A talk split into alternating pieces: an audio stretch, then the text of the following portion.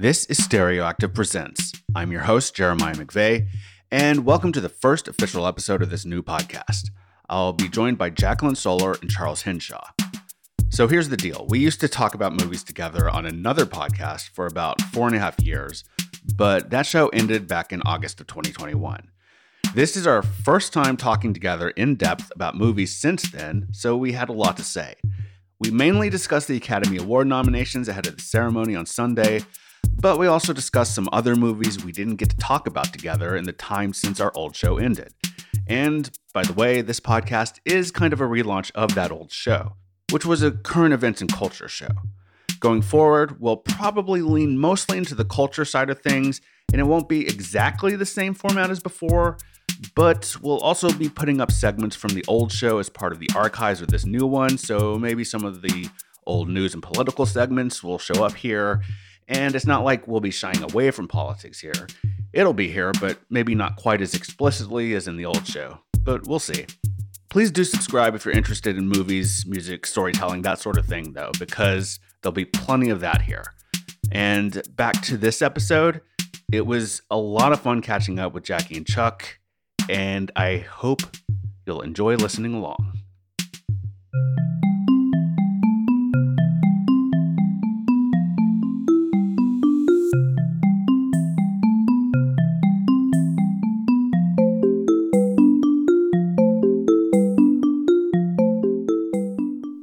Here with Jacqueline Soller and Charles Hinshaw, and it's been a really long time since we've been on mic together or done anything like this. I'm glad you were both able to do this, and I am looking forward to catching up. So uh, let's start off with this question so everyone can kind of hear your voices and know who you are as we move into the episode.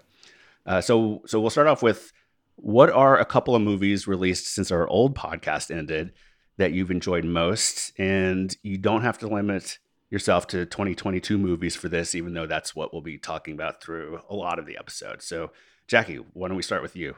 Oh man, there are so many movies. Cause like, when was the last one we did? Like August. Yeah, September I think the last thing we recorded was Coda. Me and me and Chuck.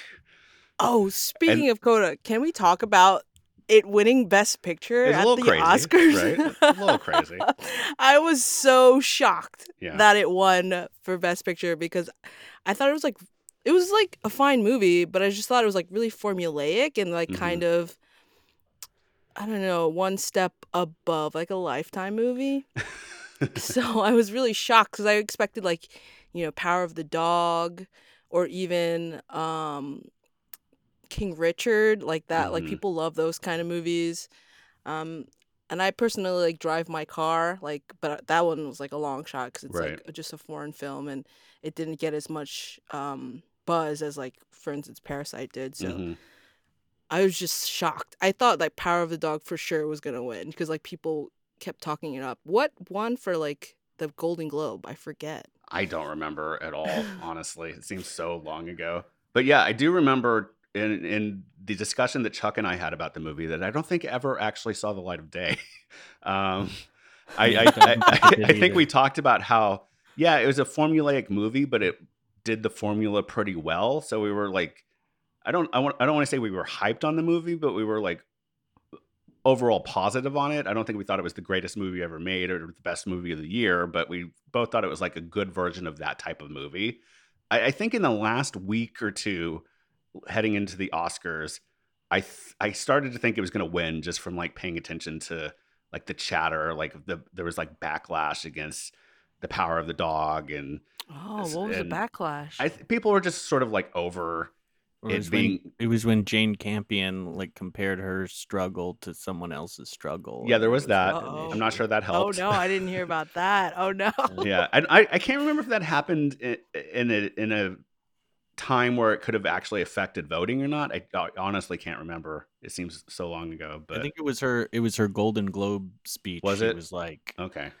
You know, Serena and and Venus. You know what it's like. Yeah. Oh my god! Like, we she had to apologize later. About, yeah. Right. And then there was the whole Sam Elliott thing with her. He was basically like, "What do you know about cowboys, lady?" Was basically the gist of what he said. And uh, yeah. Anyway, any other movies though, Jackie, that you want to bring up? Yeah. What did you like? can I list like movies that I thought like we would have would have had like really good discussion? Oh yeah, about? sure, sure.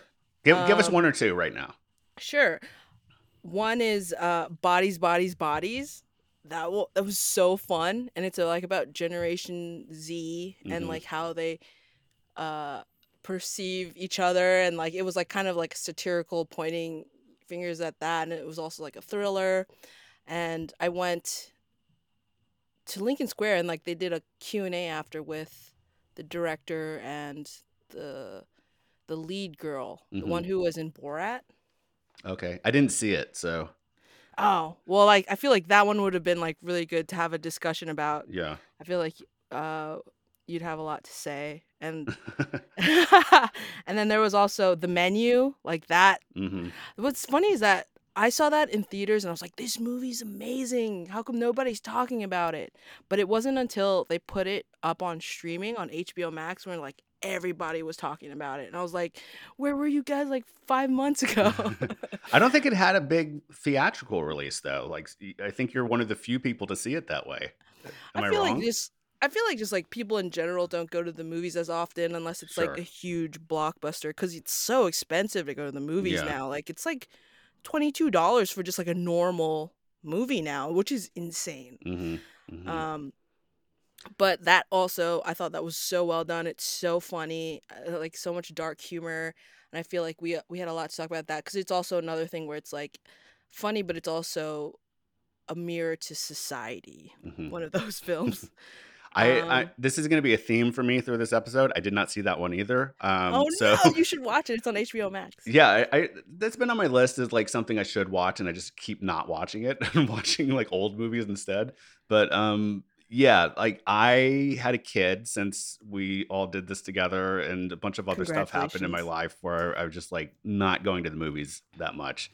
So I really realized, especially this past year, how much doing a podcast weekly where we talked about at least one movie every week. I was seeing so many movies for the years that we were doing that, and then just like it's like a cliff if you that I fell off of in terms of the number of movies I've watched now. Um, but yeah, I don't know. Chuck, what about you? What are a couple things that you s- saw and really liked? I'm kind of in the same boat where once we stopped uh having to see new things for the podcast, I kind of drifted into seeing older uh things. Sometimes it was just like, oh, I haven't seen this in a while and it was more comfort stuff and then Mhm. also wanting to um increase my film literacy Right. and going pretty far back. Uh, so I looked over the f- movies from last year, um, and I did like I did see some stuff that I enjoyed. I, I never saw Power of the Dog, or well, we saw obviously I saw Coda, and that was fine. Um, uh, Spencer was interesting. I- Um, I, didn't like that one. I enjoyed the performance. yeah, she did a good job. Um and I came to really appreciate No Time to Die, Mm, but had a lot of mixed feelings about it the first time I saw it. I'm sure you did. I've I think in the past couple years I've watched all the Bonds at least twice. Uh, yeah. And so really uh I've just I've just I've come to terms with Yeah. what it I gotta with what it say, like, I the, a couple of moments where I really wish we still had a podcast because I just wanted to check in with you, Chuck. Um, was when the James Bond movie came out, and then when Mhm. Top Gun Maverick came out. Because I felt Yeah. I Oh, felt like those were movies that you were going to be like either ride or die for, or just be like, "Fuck this, they got it wrong." Right, And right. it was very curious to know. Yeah, I got Um, feelings about Top Gun Maverick. Okay. Ooh, I want to hear. Is that for later? you want to save it or? I don't know. Um, okay. uh, I loved Top Gun Maverick. It's my favorite movie of the year. Oh wow. Okay. It was good. Yeah, it was good. I, I thought it was so. It was such a, and also because I don't there there are so few movies to go see, and I don't go to the. I'm gonna try and remedy that this year, but I don't go to the movie. I didn't wasn't going to the movies as much. And to go to you know it was everything to me that it was to a lot of people which was like this excuse to get out and go see something really fun and Mm-hmm. exciting and emotional and nostalgic and all that good stuff and i think it's a legitimately good movie too like it's got a Mhm. really cool story and well executed and one of Cruise's better performances like I, I the scene with him and Val Kilmer is not um phoned in by any means. Uh Mhm. so yeah, I really loved that. I don't think I would ever accuse Tom Cruise of phoning anything in. Like he's he's No, like he always gives 110%. yeah, Right. he's he's super committed to anything. He just does, doesn't always have like acting moments these days. Sure, it's a lot of it's a lot of stunts and a lot of Yeah. uh True. you know that kind of stuff and and he doesn't always just get to sit down and act and that was a cool moment where he got to do that. Hmm Well, for me, I'm gonna I'm gonna say that the movie that I have enjoyed the most since our time all talking to, about movies together in years past was RRR. That movie. wow. you saw it. Yeah, that movie is so good, and I had like one of the best movie going experiences of my life with that movie because it came out in I think March in the United States here, like a, almost a year ago now, uh, thereabouts. And I didn't get to go see it then when it was out in theaters originally because I had like a a newborn at home and it was like not in the cards, you know. But um, I was like, it's on Netflix. I know that, but I have a feeling I will get to see this in the theater at some point. So I held out, and it came to the Austin Film Society um, in October, like a week or so before my birthday. And I went to it, and there were so many people there who had like seen this movie so many times and knew everything, and were like losing their minds at this movie, and like, and, and in a way that was like just really fun. It wasn't obnoxious like it could be of like people like knowing the lines and just like losing their shit, you know? Like that can be annoying, but Yeah. it, it just it amped up the experience so much in this case. Cause it because the movie is just like have you guys seen it? No, but I hear good things. Oh, I love it's it on so my much. list. It's I on love my it. queue. It's such a fun movie. And I I got home from the movie theater after seeing it by myself to my wife who was home with our child and was like, "My birthday is next week. All I want is to watch RRR again on Netflix, and, and I think you'll love it. And let's do that." And she's like, "Okay, it's your birthday, fine." And we did that, and she loved it too. And she just watched it again herself recently, and uh, it's so good. Uh, How long is it? I heard it's really long. It's right? like three, three and a half hours. So it is long. Is it a musical? It's not a musical, but there is a musical number in it. Okay. It it won like best original song or something like that, right? For the Golden Globes. D- Uh, it should have. If know didn't, he- I don't know. One I know that someone from that movie won for a music award, but I forget if it's original song or I know it got nominated. That was the only Oscar nomination was was for original song. Oh, so um, then it was probably that. 'Cause Yeah. He won. Sorry He won the the the composer of the original song or for a Golden M.M. Globe. Keeravani. yeah, for Okay. the Looking it for up right now. Um, but another movie I'll name check real quick is Licorice Pizza. I did really like that movie. I know. I think we're all fans Oh. of Paul Thomas Anderson to some degree, right? Um, Yeah. Yeah. Did you see the uh, Vanity Fair interview with Elizabeth Olsen when she when they asked her if she thought um, the Haim sister was a good actress? I did not, but I thought she Is was this a good tea? actress. Are you spilling tea? Yeah. so like Okay. Vanity Fair has this series where they have actors or just like guests in general strapped Yeah. to um, a lie detector test. Oh. And so she they asked if she thought if she liked licorice pizza and she said yes. And they said, Do you think that the lead actress, I forget which Haim sister it was. Alana. If, yeah, if Alana Haim was a good actor. And she's like, Yeah. It was like, Do you think she's a better actor than you? And she's like, No. Oh, well, she's not going to say yes. Well, yeah, okay. I don't I don't blame her for that. I will say though that if if if I was voting in the Oscars that year, I would have voted for Alana Haim for Best Actress. I, it was my Oh, favorite. really? It was one of my favorite performances of the year. Um, yeah, and then I'm gonna. Uh, we already talked about Power of the Dog a little bit. I like that movie, um, but I, I have a surprise for the both of you. I think you'll be surprised by this. Avatar: The Way of Water, so fucking good. How did that happen? Oh, you, you, loved liked it. I thought it was so of good. Like, 'cause- Water. And Now we know. The so for people who don't know this because why would you um, we talked about avatar um, on our old podcast when we would do like retro uh, movie discussions, and none of us really enjoyed rewatching it uh, Oh, when we hated did. it. Yeah, we we all thought I it was thought it was just fine. Okay, sure, but that's that that was like the most stellar version of a review that we had of the movie. The rest of us were like, "What the fuck is this? How is this so popular?"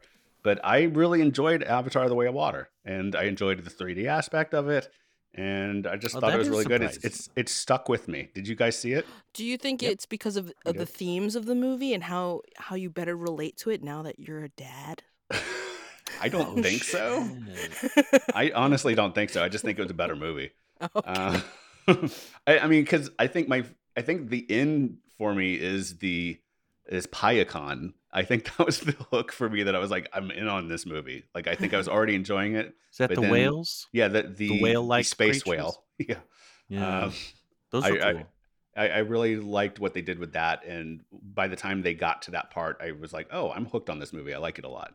I mean, I don't think it was like the best movie of the year, but just having not really enjoyed Avatar either time I saw it when it came out or when we talked about it on our old show, um, I was very shocked at how much I liked this. So, yeah. a moment I enjoyed in that movie, which I thought was real cool, like old school '90s action movie you don't get anymore, is when it, they were like, "Are you gonna fight this dude?" And then he and he doesn't, and he goes, "Then let's get it done." I thought yeah. that was cool. I thought that was like a cool, like, just quippy line before Yeah. they fight, and you, you don't see that anymore. Yeah, That's James Cameron true. brings some like old school like action movie stuff. Yeah. And old school being like the 80s and 90s. Right, the '80s and the Yeah. back Um, when when movies were movies. Exactly. I mean, I just we just rewatched Men in Black the other day, and I don't think I'd seen that movie in probably 15, 20 years. And wow. I was like, wow, this movie holds up more than I ever thought it would. And it's just like oh, it's interesting. it literally is like they don't make them like this anymore because it, it's Yeah. 90 something minutes. They get into the story, tell the story, and then they're like, we're fucking done. Leave the theater, please. Like, Yeah, and it's got laughs. It's got yeah, it it it, it all holds Adventure. up. Yeah. Um. Anyway, uh, shall we move on? yeah. Let's get into it. Let's get it done. Let's get it done. so, yeah, let's get into the Oscar nominations for movies released in 2022. Um, and along the way, maybe we'll just talk about other stuff too. We'll see. Uh, so, for each category that we're going to discuss, let's answer these questions. One, what are your thoughts on the nominees? Two, of the nominees, who or what do you hope will win? Three, who or what else would you have nominated if it were, if it were up to you? And last, what is your favorite of the year, regardless of the nominations? Like, what is the thing that if you had a trophy to hand out, it would go to that? Um, so let's start with Best Actress.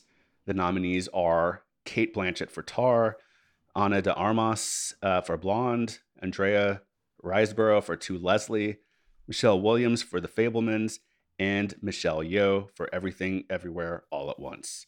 So, Chuck, why don't we start with you? What do you think of those nominations?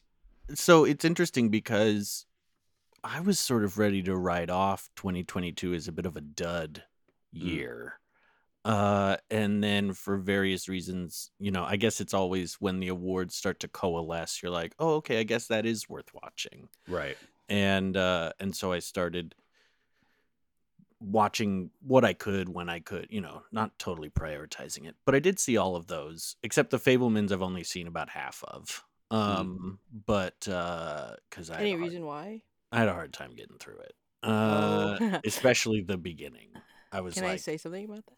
sure I, I can see why because like I feel like the first half is mostly just being like this is our life together as a family and I love movies and then the Mm-hmm. the actual I feel like the inciting incident you know Mhm. and Yeah. to reference like the structure of of screenplays was when he when the family moves to Northern California because that's when like a lot of conflict happens whereas Mm-hmm. like before then there wasn't that much conflict it was oh just wow like see that's really kind of where i left off was right when they just got to california Yeah, that's Um, like when like shit start to go down. Sorry Okay. for, about the cursing, well, but um, look No, who cares? but like that's when that's when like you know he started like fighting with other people and like like having a goal Whereas like the other ones is just like him observing his family and and like there's like some conflict, you know, like or like there's like little undertones like with him finding out about his uh, Seth Rogen's character. I like that mm. part. I thought that was yeah. clever.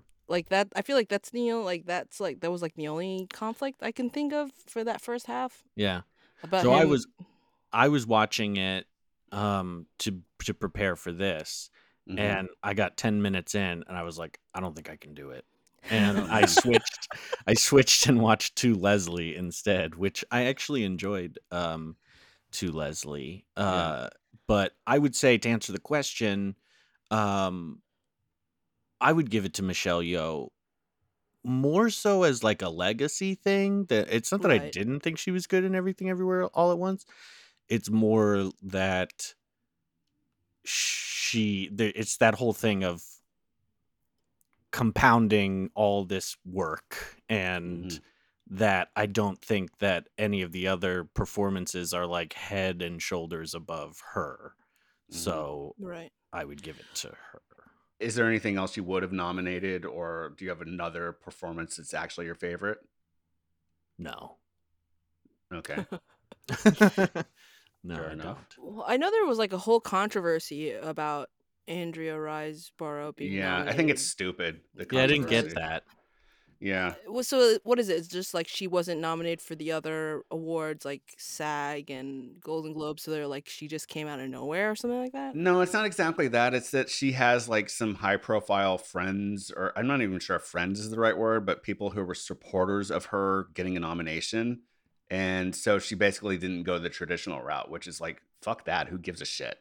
Um, it did highlight that there were no black women nominated, and people thought like, why did she get this nomination instead of right. some some people from other movies like the woman from Till or um, I think Viola um, Davis, Viola Davis from The Woman King, and I mean I think that's fair uh, to to criticize the Oscars for for not nominating them or anyone else, but I don't know that that's Riseborough's fault. Like I I haven't seen the movie, but I've heard it's a good performance that's worthy of recognition and it's a movie that probably wouldn't have gotten recognition without some people championing it which you know is what you hope would happen right. but like it, things don't happen in a vacuum so there's controversy you know is it is it because like the way that she went about campaigning wasn't like protocol i don't i mean honestly like the controversy seems like bullshit so i don't i honestly don't know how to answer that. It, it just yeah. seems like people. It, it, seems like the people who got pissed were the people who spend a ton of money campaigning for Oscars, and they're like, "Why did we have to spend all this money?" Oh, I see. And,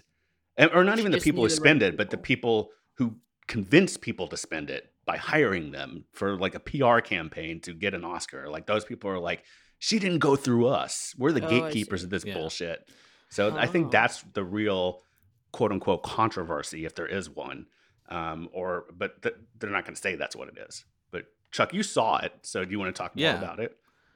I thought it was a really good performance. Um, it's really interesting to see somebody who's, who's sitting out on the street with no home and they actually look like somebody you might walk by on the street.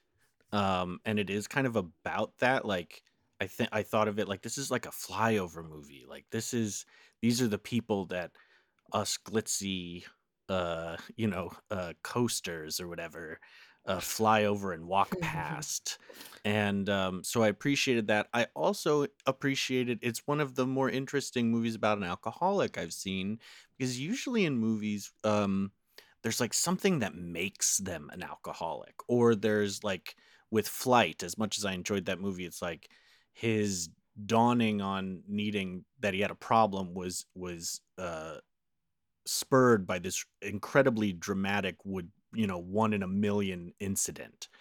But she just was. And there was it wasn't like oh my son died and so i'm an mm-hmm. alcoholic or so you know like she just was. And and she had to deal with that in the way that your average person who is that way has to deal with that. So i appreciated that part of it and Marc Maron was not terrible to watch act, which I was nervous about. Right. Um, yeah, he can be iffy, but I think he's gotten better yeah. over the years too. Yeah, it worked. Uh, it worked. Yeah. I didn't. Did either of you see Till or The Woman King? I did I saw not. The Woman King, and it was re- it was really good. But apparently, the tribe that it's based on, they didn't go into like the the more controversial details well, because they were like, like, touched on a little bit because like they they were part of the slave trade, so like they would like capture oh. people and sell them, um, and like they touch upon that a little bit, but they didn't really go into that, you know, which. Yeah. I understand why. Like it's a, it feels like very much like a Hollywood movie. Like you don't want to go too far into it, otherwise it's gonna be a whole other thing. Right. Because it right. was more, it more, right. it was more like a a very formulaic like action movie and it wasn't bad like it was enjoyable but it was very like very much i don't i don't know if the word's whitewashed but it's it's it's like missing a lot of things it was glossed that, that over happened. there was a lot yeah glossed, glossed over yeah, yeah. exactly but i i it's on um netflix if you want to watch it yeah I, I oh is it i didn't know it. that I, yeah i meant okay. to watch it i but i obviously didn't jackie what what did you think of the nominees overall like what what is your favorite nominee, and then what else would you have nominated, and who would you have given it to in a perfect world? Well, I was really shocked about the Ana de Armas thing because I know that there was a lot of controversy because Marilyn Monroe like explicitly stated that she didn't want a movie made about her, and so mm. they did this, and and then there was like something like a pro life scene in there, and did you watch Blonde? No, no, I only I've only read like uh, articles about it and like all the controversy about it. So I haven't seen it because like I don't know if I want to support the movie if if it's like something that she explicitly didn't want. But I don't know. What's your opinion on that? Like if if like the person themselves were like, I don't want this to happen, would you know. still support the movie or? It depends on well, the movie. I, I watched think. it, so I guess I supported it. but did you know about it beforehand that she didn't want? I didn't. Um, oh yeah. See. But I agreed with a, a critic who I wish I could remember their name. I would give them credit, but they were like, "This isn't a bad movie because it's misogynist or this or that or whatever," which it is it's a bad movie because it's bad. And I was oh. like, yeah, this movie sucks. like, oh, really? It's like yeah. really terrible. It's hard to watch. It's it's torture porn. It's not really interesting. It's kind of boring. It's really well shot. Oh. Um, but it's like it's just difficult to get through. And it's mm. three hours long. It's just Oh, it's, it's three, three, hours long? I didn't yeah. know that. Yeah, I this is a movie that I was like hyped to see in advance because like the trailer I thought made it seem interesting. Like I like her as an actress. And then as the reviews started coming out, I was like, yeah, I think I'll skip this probably. I'm not going to prioritize this by any means. I'm not surprised by her being nominated because, like, the Oscars, the Academy does love when someone embodies someone else, sure. like, becomes this other person. And she's um, sort of um had a moment in recent years of, like, being on the rise. So I, I think there was, was certain. Good. It was a good performance. She she did give a good performance in yeah. a bad film. Okay, yeah, because that's what I've heard too. Yeah. Okay, but Jackie, which which uh, nominees did you like or, or who do you hope wins of the nominees? I guess Michelle Yeoh, just because I love that movie. Um, and I agree with Chuck that like she's been in so many other great movies and hasn't had the same recognition as she's mm-hmm. been getting for this film. Okay. Um, in terms of like I guess mainstream recognition. Right. And are there other performances out there that you wish had been nominated? And would you have? Is there one on top of that that you would give an award to if if you could? I mean, yeah, Viola Davis, I thought she did an amazing job in The Woman King. And then like in other movies, but I feel like it's a huge long shot. Like no one would have been nominated for that. Like but like the menu, I thought um Anya Taylor Joy did a really good job in that. And I watched this movie called Broker by the director who made The Shoplifters, Hirokazu okay. Koreeda. Oh, yeah. And I thought like the actors in that movie did really good job. And so like mm-hmm. maybe the main actress in that is uh, IU, but her, I think her she went by her like her government name, like her real name, Lee Ji-eun. So uh, maybe her, but like like the thing is like that was like such a under the radar movie. I don't think it would have been nominated, but I thought she did a really good job in that movie. Yeah, I don't think I even knew about that movie.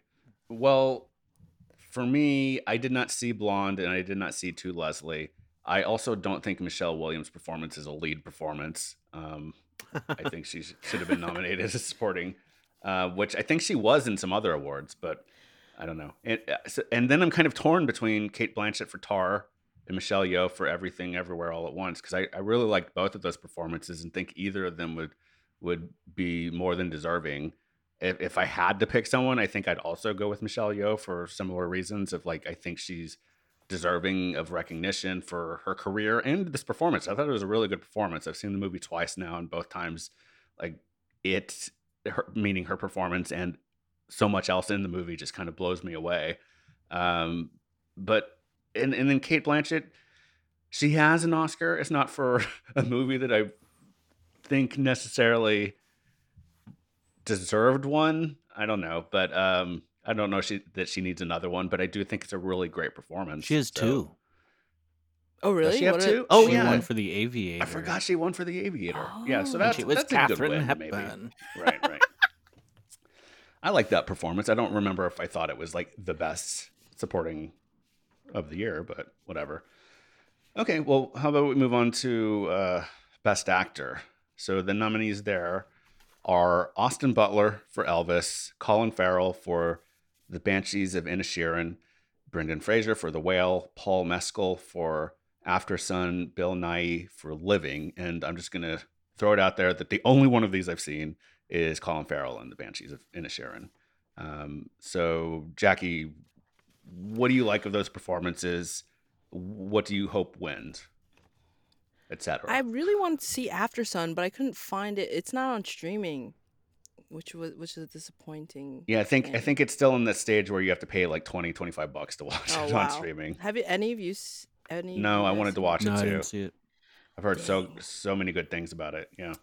I mean, I, I feel like Austin Butler is gonna win just because he is still Elvis at this present moment. Like he still talks like him, so I, I feel like he really became Elvis, and he doesn't know how to stop. So mm. he'll probably get the award for that because like the the Academy loves when people become other people that they know of.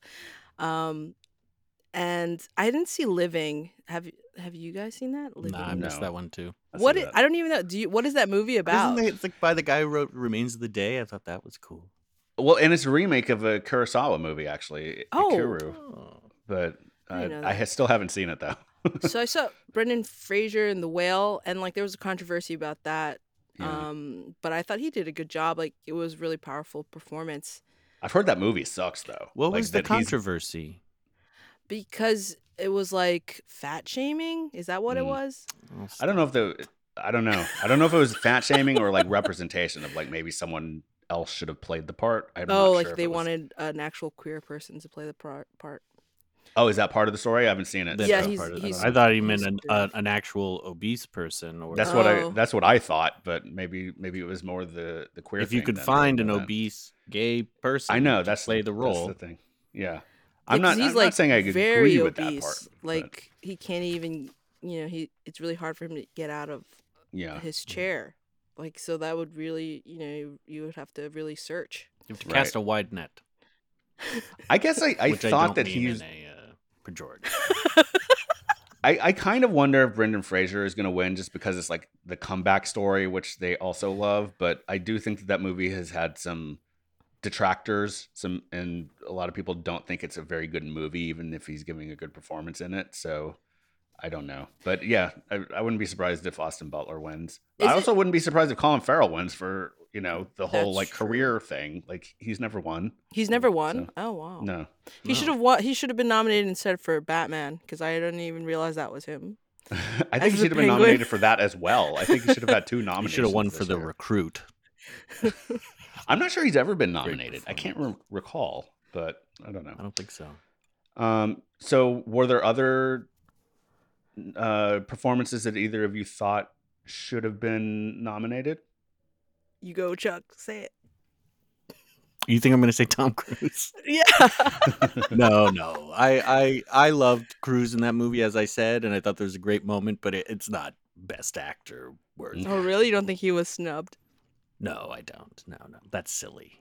That's and not who do you hope wins, Chuck? I, I want Brendan Fraser to win. I thought You he do? was wonderful in that movie. Um, you know, Darren Aronofsky has done nothing but just talk about how overweight people are so consistently misrepresented in film and this was a an attempt to be sort of real and true to a struggle that a very unique type of overweight person had. I mean, this guy's 600 mm-hmm. pounds and you know, it's wow. it's not um it, he, it's not just like the plus size person you see walking down the street, but it is about food addiction, and there is some really interesting um, scenes and moments that kind of encapsulate what what I imagine that is like. Um, I think I I enjoyed the movie. It's really intense.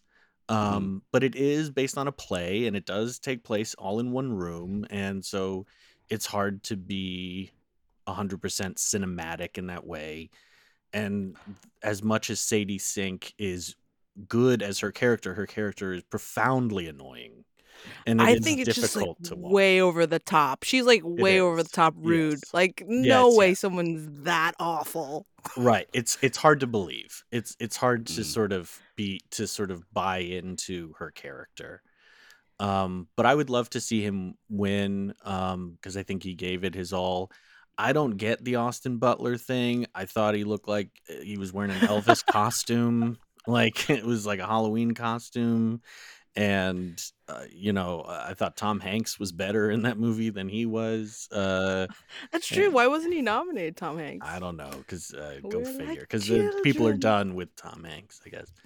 But uh, and the movie's just kind of hard to watch, and so I don't understand that.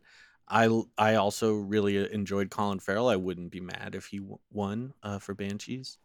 Um, and I've always um, liked Colin Farrell. It's nice that you, you don't have to be a Colin Farrell apologist anymore. I feel like there was a time when he was like just a pretty yeah, sure. boy and nobody. Yeah, and uh, making trash. Yeah. Um, I guess he did make some trash. Uh, that Total Recall remake, which I never saw, but uh, or uh, Daredevil. Yeah, Daredevil. Um, and Alexander, let's be honest. As yeah, much yeah. as I, I got some history with that. But uh I didn't see the other two. So yeah. it's I'm the this is my least educated category. But I'd love to see mine too. Like I said, I've only seen Colin Farrell yeah. in Banshees. So so by process of elimination for me, I hope he wins because I've seen that performance and thought it was very good, and I like his kind of like career arc trajectory. Like the, you know, it's it's nice. It would be nice if he won. Uh, but since I only saw that one, uh, I'll throw out some other things that I did see that I I would have been cool with being nominated. Um, Adam Sandler mm. and Hustle, which is like a pretty decent yes. movie, and I think he's pretty good in it. Agreed. Um, Daniel Kaluuya in Nope. I think that's the type of performance. It's so quiet and almost almost uh, small in a way that I don't think it was ever going to get nominated, but I think he's so good um, and John Hammond in Confess Fletch, oh, which wow. he he's he's he's he's better in that movie than uh, than I think it has any right to have. That that movie has no right to have such a good mm. performance in it. It's like a decent movie uh, that I wish they made more of, but like I think he's just really good in it. And just to round it out, I'll say Daniel Craig and Glass Onion just because he's fun. But oh yeah, I'm not sure if I, I don't, I'm not sure if he really needs it. Um, yeah, but Chuck, did you have any that you wished had been nominated? No. I'm bad at that at that okay. question for this year because I just I really saw what I was supposed to see, and I didn't really expand out much. Gotcha. Yeah. That's fair enough. I thought that the actors in All Quiet on the Western Front did a really good job, but you know that's very much like this is a war movie and you have to act mm-hmm. traumatized. Yeah, I got um, feelings um, about that movie. It, they they they did a good job in in terms of that. Like I felt their emotion on their face, like seeing their friends die and all that.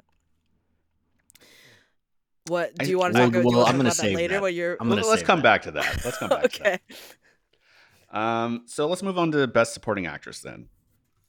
The nominees are Angela Bassett for Black Panther: Wakanda Forever, Hong Chau for The Whale, Kerry Condon for The Banshees of Inisherin, Jamie Lee Curtis for Everything Everywhere All at Once, and Stephanie Hsu for Everything Everywhere All at Once as well.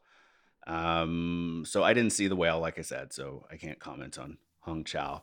Um, I guess if I had to pick one of these, I'd go with Stephanie Hsu. I thought she was really good. I think Jamie Lee Curtis is probably going to win. Oh no! Um, oh no! I, I think because of the career thing. I think uh, I don't know. Because like I felt like Stephanie Hsu, her performance really made that movie, you know. Whereas like Jamie Lee Curtis was very much like on the side, and you know. Yeah, I don't disagree with you, but you know who has a long career and Oscar voters know. I see. I see how it is. The activity yeah, lady. I think she's gonna win. uh, she made a joke about yes. that apparently. Yeah. Really? Oh yeah, about, about, like, about hawking yeah. uh, yogurt for exactly. your bowels.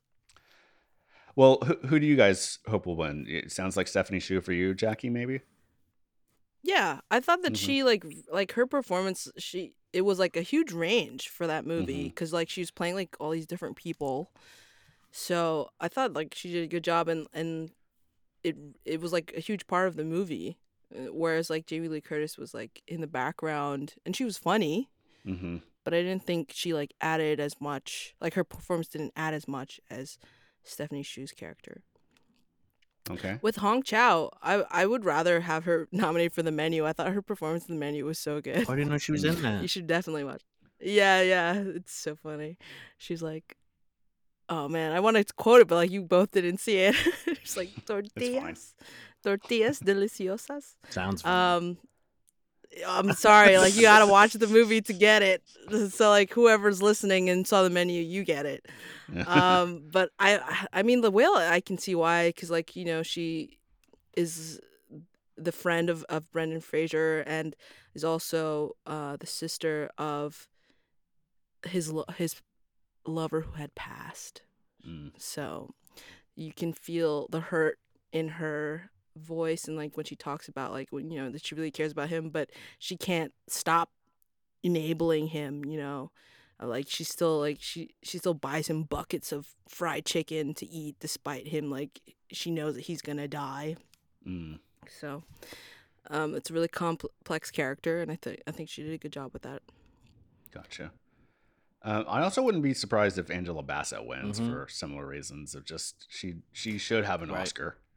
Um, Can, can we talk about when Chadwick Boseman was nominated and like like they saved that oh, yeah. category for the last Yeah, for that the was the- last thing and then then he didn't That's how even you win. I was like so yeah, That's how you know it's not rigged. Because they fucked Yeah, it up true. so hard. That is true. And it's like I gotta say though, they got it right. I think. agree. Like I think uh, I think Anthony Hopkins gave one of his best performances of like a fucking illustrious as hell career. Yeah. in, in That's that movie. true, but it was so just good. so It was awkward. awkward. So yeah, it was very awkward. And he wasn't even so- there. So stupid on their part. he wasn't there, so Joaquin there. Phoenix had to be like, uh, I accept this on his behalf. Uh, See you later. Yeah, because he probably Yeah. was like, I didn't expect Yeah. to win, or like it was it because it was No, like COVID. he said he he's like, didn't I'm not gonna expect go it. over He, there. ga- he did a thing on. Instagram like the next day. In terms of like, how do you say her name? Kerry Condon. Mhm. Yeah, I don't even remember her character. She's like the sister, right? Yeah. yeah, she was good. she- I I would rather have. Um, did you see Triangle of Sadness? Yes. I didn't see it. Oh my god, it's so good. So like Dolly de Leon, the one Yeah, who yeah, yeah. plays the one the woman who's like. I'm Yeah. the captain Yeah. now. Uh, she like doesn't show up till like the second half. But she really says that though. No, Not she. exactly. It was like a whole scene. No, not Okay. exactly. And it's not like uh, yeah. I was just like referencing that movie. I'm the I, captain. okay. I thought maybe the movie was referencing it. No, no, so- no, no. It was just like because they worked on a, a yacht and then they get Yeah, yeah. stranded and then and then she's like, "Well, is the yacht here? Mhm. No, I'm the Mhm. captain now." Um, so I thought that she did a really good job because like you didn't even see her character like you just saw her like in one scene in the first half and then later she like really takes over the movie and like changes the whole trajectory of it and. Uh, I thought she did a good job. Like I was, she made the movie really enjoyable. Yeah. I agree. I, I would I would put her in there too. I'd swap out either uh, Jamie Lee or I'm sorry, Stephanie Hsu. Um Oh, wow. I didn't love uh, both of them I thought I could see I could see them acting, which is a really like snobby stupid thing to say, but it is how I felt. Uh Well, as the actor here, maybe there were just certain say that. moments where I was like, okay. Um, but uh, yeah, I'd I'd like to see Angela Bassett win. Um, for those reasons, not because it's like the performance of all performances, but it is. She really kind of takes the mantle from Chadwick Boseman to a certain degree, and um, really infuses that movie with a lot of of feeling. And then, Mm-hmm. but I, I would really like to see Hong Chau win. Um, I loved Mm. her in Downsizing. She was like the best Oh, part of that movie, and um, she's you know pops up here and there, and really appreciated her in The Whale for the reasons that you have already said, Jackie. And um, so yeah, I'd love to uh, I'd love to see her win. But I also think it's going to be Jamie Lee Curtis, just Yeah. based on popularity contest sort of rules. Didn't she like comment on the whole nepo babies yeah. article and how Yeah, she's that- like, She's I like, I'm the original nepo baby. That article was so stupid, by the way. It was so dumb. Like some of the people they were calling out is like, oh my god, their dad was a fucking grip. Oh yeah, that's so. Like, like, give me a break. Like Any way you can get your foot in. That's what I say. Yeah, right. Also, like, Uh, I feel like it helps, but you know, if you're bad, you're bad. Like, I'm sure Yeah. that there. Uh, I'm not gonna name names, but there was someone who is the daughter of uh, a very popular actor, and she's like, I've been on hundreds of auditions and I haven't been casted. So it's like, well, I guess if you're not good, you're not good. Somebody said it. yeah. Uh, oh, I wish I could remember who it was. But either it doesn't matter. I agreed with it that it's like it's really not a big deal. Everybody, you know, if your dad's or your mom works in a certain industry, you're gonna potentially work in that industry. It's not just cinema and stuff like that. yeah. But it's also silly to have people be like, I have zero uh leg up in this industry. You know, it's like Sure, at sure. least acknowledge the I think own privilege, it. You know, Yeah. I think own it. And I do think there's levels. I think like obviously Jamie Lee Curtis is where she is because her parents were like huge stars in their Mm. day.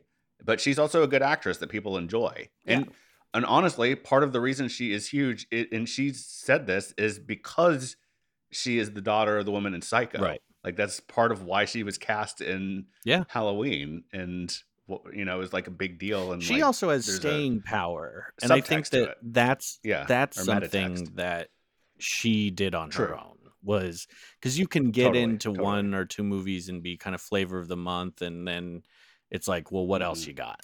And I think she's Exactly. definitely shown her range and put in the time and paid her dues. Other people, maybe Right. not so much, but her for sure. Totally, totally. Um, I think for me, some other people I would have liked to see in the mix for this um, were Keke Palmer, who if she'd been nominated, I would say please give it to her because I think that was probably my favorite of the year. Um, Michelle Williams, like I said, I think should have been nominated here. What was Keke and Palmer? I'll just throw out cut. Nope. Nope. Oh, sorry, sorry, I, I didn't see say. Nope. for Nope. I looked at it and I said, It "Nope." was, it was really good. kidding, kidding. I didn't. I just didn't get around. to it. Um, boo. Um, Michelle Williams for the Fabelmans, of course. And then um, I thought Kate Hudson was really good in Glass Onion, I gotta say. But I'm not Mm. sure if I think she might be one name too many for me to list here. So I, I, would- I would. You know who I'd if I had who to. I'd like to see nominated is Janelle Monáe. Oh yeah, I she was great her in that in that. movie. I'd call her best lead though. I just I think she'd be in lead. Sure, sure. Okay, so up next then is uh, Best Supporting Actor. The nominees for that are Brendan Gleeson for The Banshees of Inisherin, Brian Tyree Henry for Causeway, Judd Hirsch for The Fabelmans, Barry Keoghan for The Banshees of Inisherin, and Ke Huy Quan for Everything Everywhere All at Once. Um, I did not see Causeway. I love Brian Ty- Tyree Henry and basically everything I've seen him in. Did anybody see Causeway? Yeah, I saw like it. in, not just you. Oh, really? Oh, you watched Okay. it? Yeah, I thought he did a good job. It's very much like an acting movie. Like we are Yeah. both broken people and we are going to like hang out together and talk about our lives and like have Mm.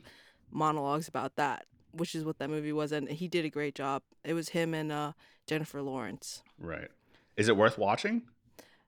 Yeah. As I a feel movie? like it's like as a movie, yeah, like it's it's it their acting is is good in it, but like I don't know, is it like a, is it best picture nominee? I, I don't know. It's Eh, just not everything has to be. Right. It's just like it's just like very much a movie about like yeah, these two broken people who find each other and like it's Right. not like they're they don't like get too romantic. It's more about cuz like she I think she plays like a queer person. Mm. And so it's just more about them being friends and and like you learn about like why they're how they got to where they are now and and like they're just helping each other get through gotcha. the day. I think it takes place okay. in Louisiana. Oh, really? Yeah. Oh, that makes sense with that name, maybe. Um, okay. Well, who would you give it to, Jackie, out of these nominees?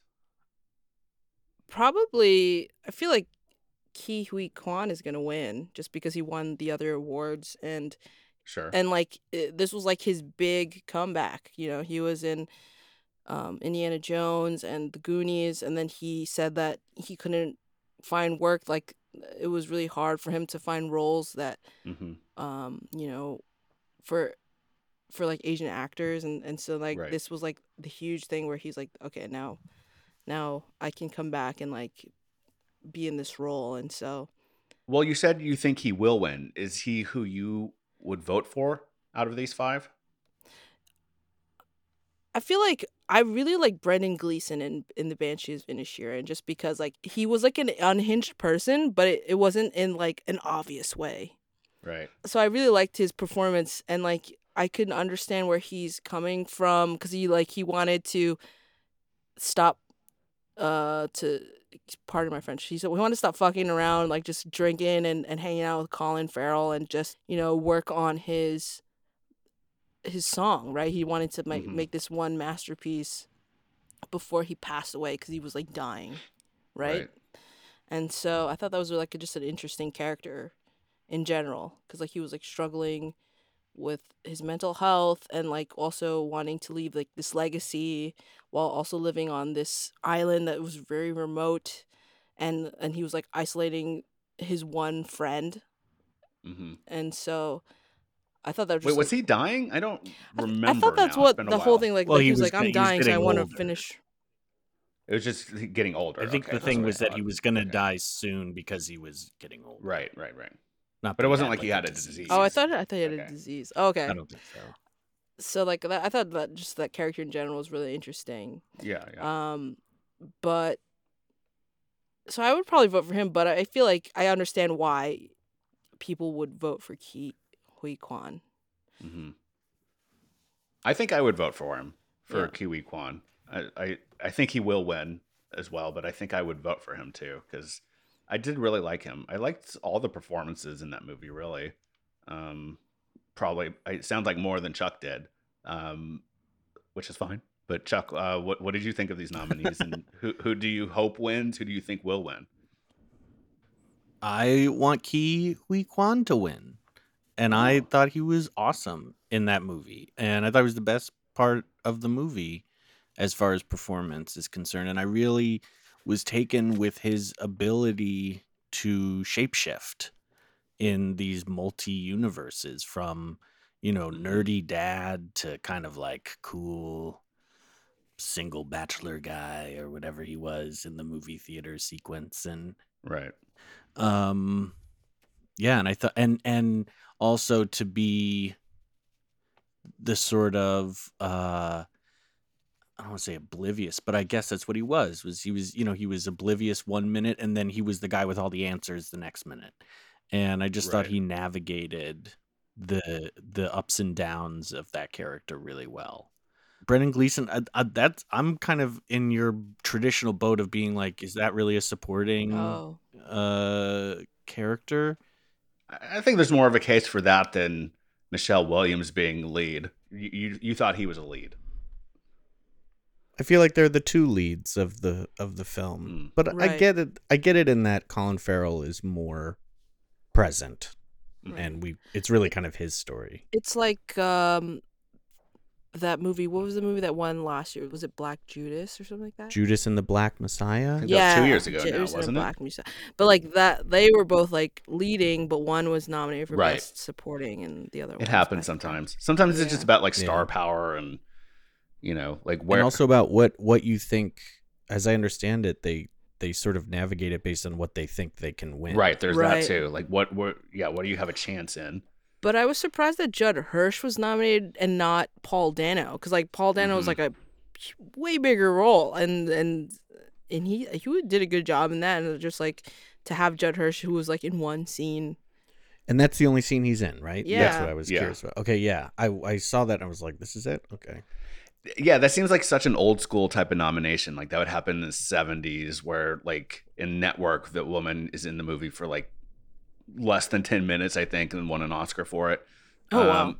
uh, so that used to happen some, but not as much these days. Like uh, I think a lot of times now, like we're kind of talking about, like people who are in supporting, and especially people who win. You a lot of times there's an argument to be made that they're not even supporting, but they're just like I could win an Oscar this way. Um, yeah, I feel like the Academy loves Spielberg. Oh, yeah. will just true. give as much to him as they can. And that's sort of what's going on with because he's fine. Judd Hirsch is fine. I thought he was it, good. but Yeah, yeah. I'm. it's one of the more annoying scenes. I was like not feeling that Yeah. moment. Yeah, if you're not in on the movie, it's it's. I could see that. I, I think it sounds like I liked the movie better than you did. So I, I think I enjoyed his performance probably more than. But yeah. um, I so so you thought that uh, Ke Huy Quan should win though, right? You said Yes. okay. That would be my vote. Was there anyone else that you would have nominated, and would you have given it to them, or is this another one where you didn't really see outside of the nominees? Yeah, it's another one. I mean, I think he's definitely the the front runner, and Yeah. there's nobody else who I would have Yeah. thought to give it to. Yeah, I mean, I think a lot of the a lot of that movie working everything everywhere all at once is like hinged on his performance cuz he's like the first indication really that something is is uh different, you know? Like his, his like character change is like if that doesn't work, I don't think the movie works. That's like the first iteration of of us seeing something behind the uh the facade sort of, you know? um, of the world that they're in, that there's something else behind it or parallel to it. Um, Jackie, did you say you, you thought he should win too, right?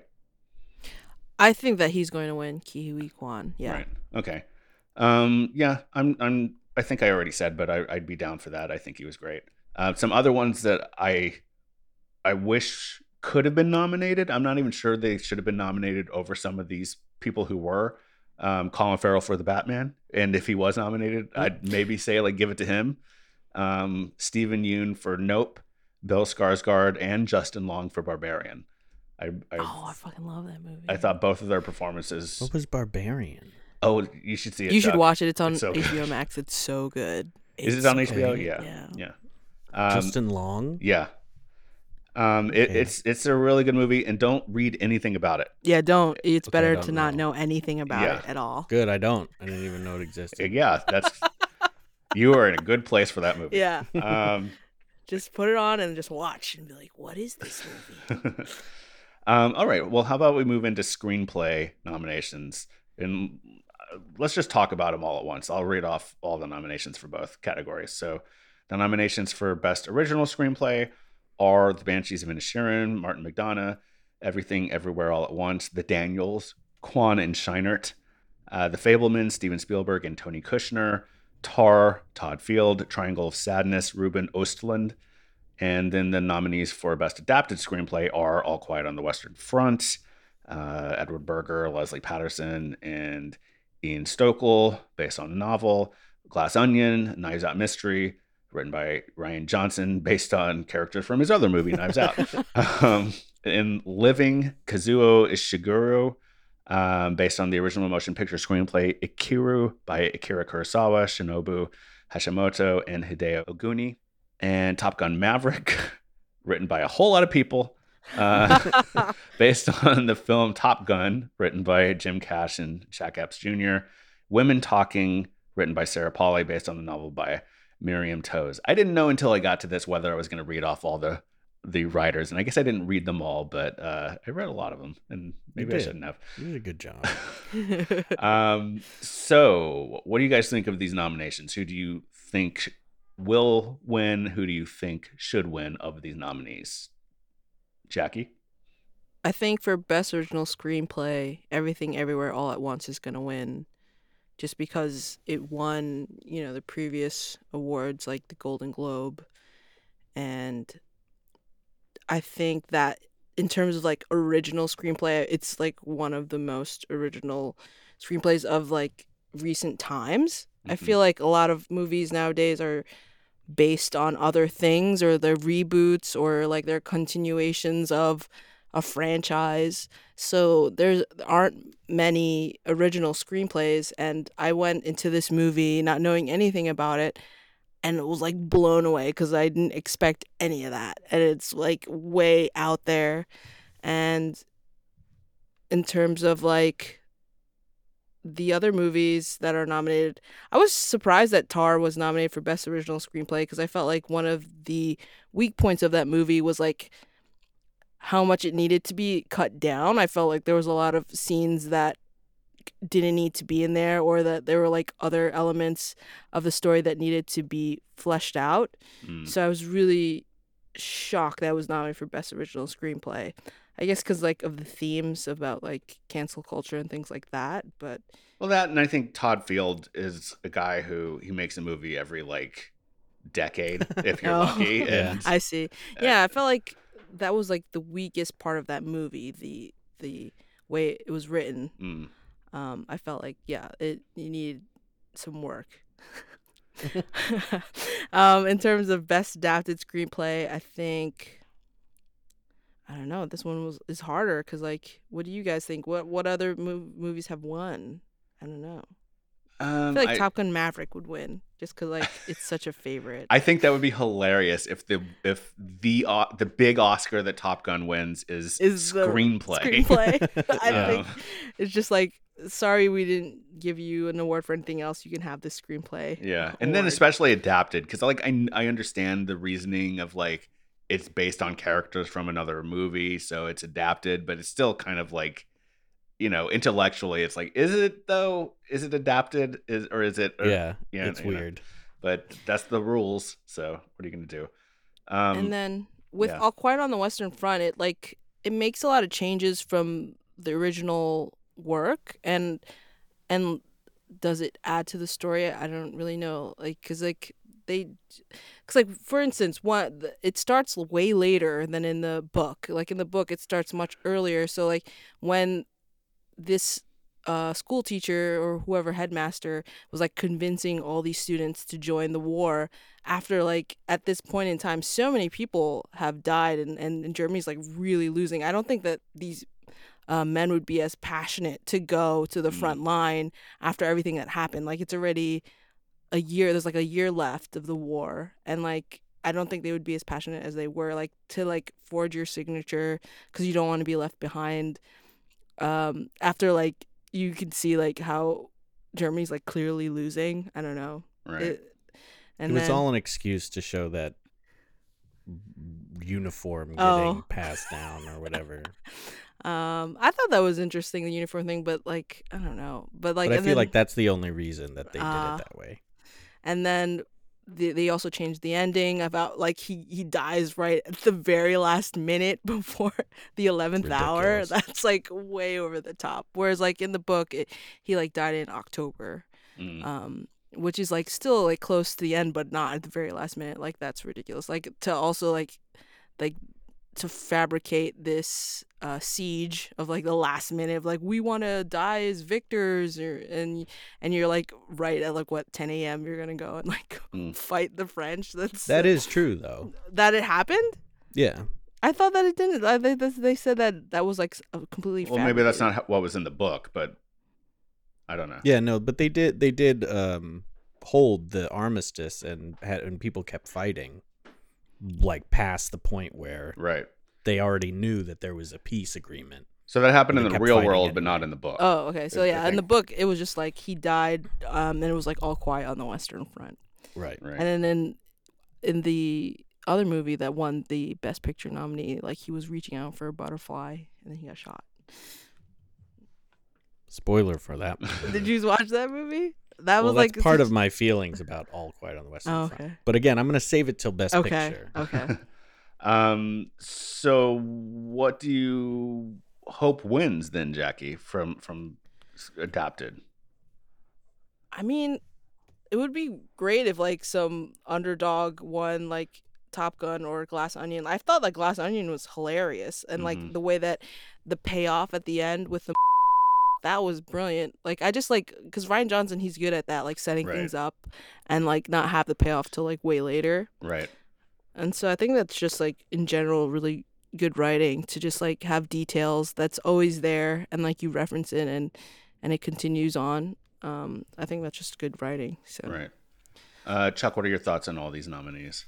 I agree that everything everywhere all at once is is super original and so it makes sense that it would win the original screenplay award i feel like i wouldn't be surprised if they gave it to martin mcdonagh because it's right. so screenplay y and you know like dialogue y and he's like the foremost writer of our time you could say um i think it would be interesting for Tar to win because I spent that whole movie thinking that she was a real person. And there's like this whole thing about how he like kind of tricked an entire right. group of people into believing that this was a real person. Yeah. And there's talent in that. Uh, so, so I, I think that would be kind of interesting. It's like I the Blair maybe... Witch of conductor movies. Yeah, exactly, exactly.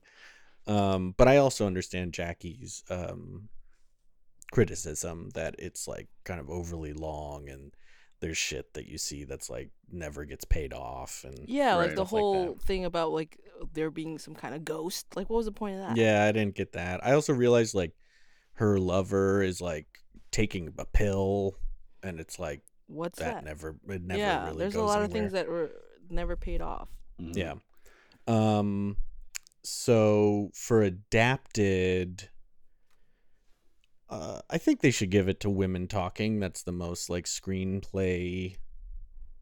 Again, similar reasons why I think they would might give it to Martin McDonagh. Is it's like, it's a screenplay. It's a it's it's a bunch of people talking and it's mm-hmm. drama like through through dialogue right. um and it makes sense um you saw that yeah yeah, yeah. i have not um, seen it top gun it's fine it's not like the best movie but it but, it yeah it's got an interesting script for sure. Right. Uh, Top Gun, I think, has a great story, and I think the the mission and the story and the the way that they spend this whole time building up to this mission and then they complete the mission and then there's more shit after that is kind of cool um, but i also think that that and glass onion being quote unquote adapted is silly I agree. Uh, That's so, weird that you just because he made the original characters. That's weird. Right, right. So I, I, the rules. Uh, I don't know. Yeah, I, I don't know. So I, would probably give it to women talking mm. if I was in charge. Well, I'll just throw out that I did not see Triangle of Sadness. I did not see Living. I did not see Women Talking. I did not finish All Quiet on the Western Front. That was a movie that I put on one time when I just felt like watching something and it was available. And I guess I thought technically it was impressive, but I was I, I it got to be late in the evening and I was like I, I can't finish this right now. So I turned it off thinking I would come back to it at some point and just kind of never felt like going back to it. So mm-hmm. that that kind of tells you where I'm at with that movie. But um I will say that I do probably think everything everywhere all at once will win and I'm cool with that. I think you might be right though, Chuck. That if if anything else is going to win, it's probably Banshees of Inisherin. Um, I I think that there's a lot to be said for the Fabelmans thing. I think it's an a, a sort of unconventional uh, narrative in a way, and I, I, I think that that's interesting, especially from Spielberg at this point in his career. Um, I, I, I it sounds like I like that movie more than at least Chuck, maybe Jackie too. I'm not sure. But um, I thought um, it was fun. It felt very much like an old school movie, like a movie from the '90s. Maybe in terms of like how there was one scene where I was like, "This is really over the top for present sure. day." Like when where was it the swimming test, and and he was like, there was like the whole drama and she was like yelling at him and then she like slaps his back and then right and then she's like really shocked about oh, that oh, yeah that's yeah. actually where i stopped well you know what I, I i'm not saying that this necessarily means that it's okay for the movie to be this way but like i've heard that anyone who's met spielberg's mother and uh, you know like a lot of people did it over the years uh, they've said that if anything Michelle Williams' performance was very small compared to the big oh, personality wow. that she had. Mm. Um, like she was a very like over the top person. Um, yeah. Again, not I'm not saying that that justifies it or anything because like you want a movie to work on its own merits, not uh, divorced from like the reality it might be based on or something. But I don't know. I I liked it though. Um, yeah, I thought it was good. Um, but yeah, I'd be fine with everything everywhere. Uh, I wish Nope, RRR, and Barbarian had been nominated for original. And if RRR had been, I'd be okay with that winning. I'd be kind of torn between that and everything everywhere. Uh, because I do think that while it's definitely the most screenplay, I think it's also really good screenplay. um, You're but, talking about RRR? No, no, uh, everything. Everything everywhere. Yeah, the most screenplay. Yeah, it's funny. Yeah, it's just it's a lot. Um, it is in a good way and yeah, and then for adapted, I don't really know. Like I'm very like like I said, I didn't finish All Quiet. I don't really give a shit about that movie at this point. Um, I'd be fine with Glass Onion winning, but like, I don't know. I kind of, I don't know. I, I, I wouldn't be surprised if it's if it would be. I think it's going to be All Quiet. I think that's going to win because I think really? that movie's done it's been very successful at some other award stuff. I it might end up even winning Best Picture out of the blue. Um, what? but I but but I I think it might win screenplay at least because the Oscars they just like go crazy for war movies and this one is like a classic uh, book and a previous Academy Award winning Best Picture. um, you know, I mean not this movie, but you know what I mean. There was another version of this of this story that already won Best Picture decades and decades and decades ago.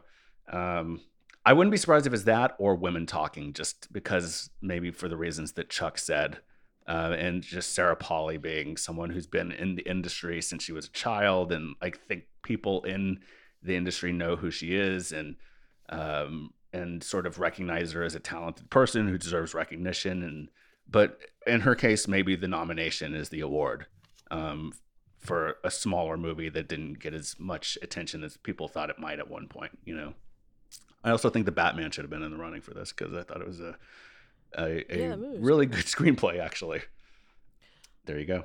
Those are my thoughts.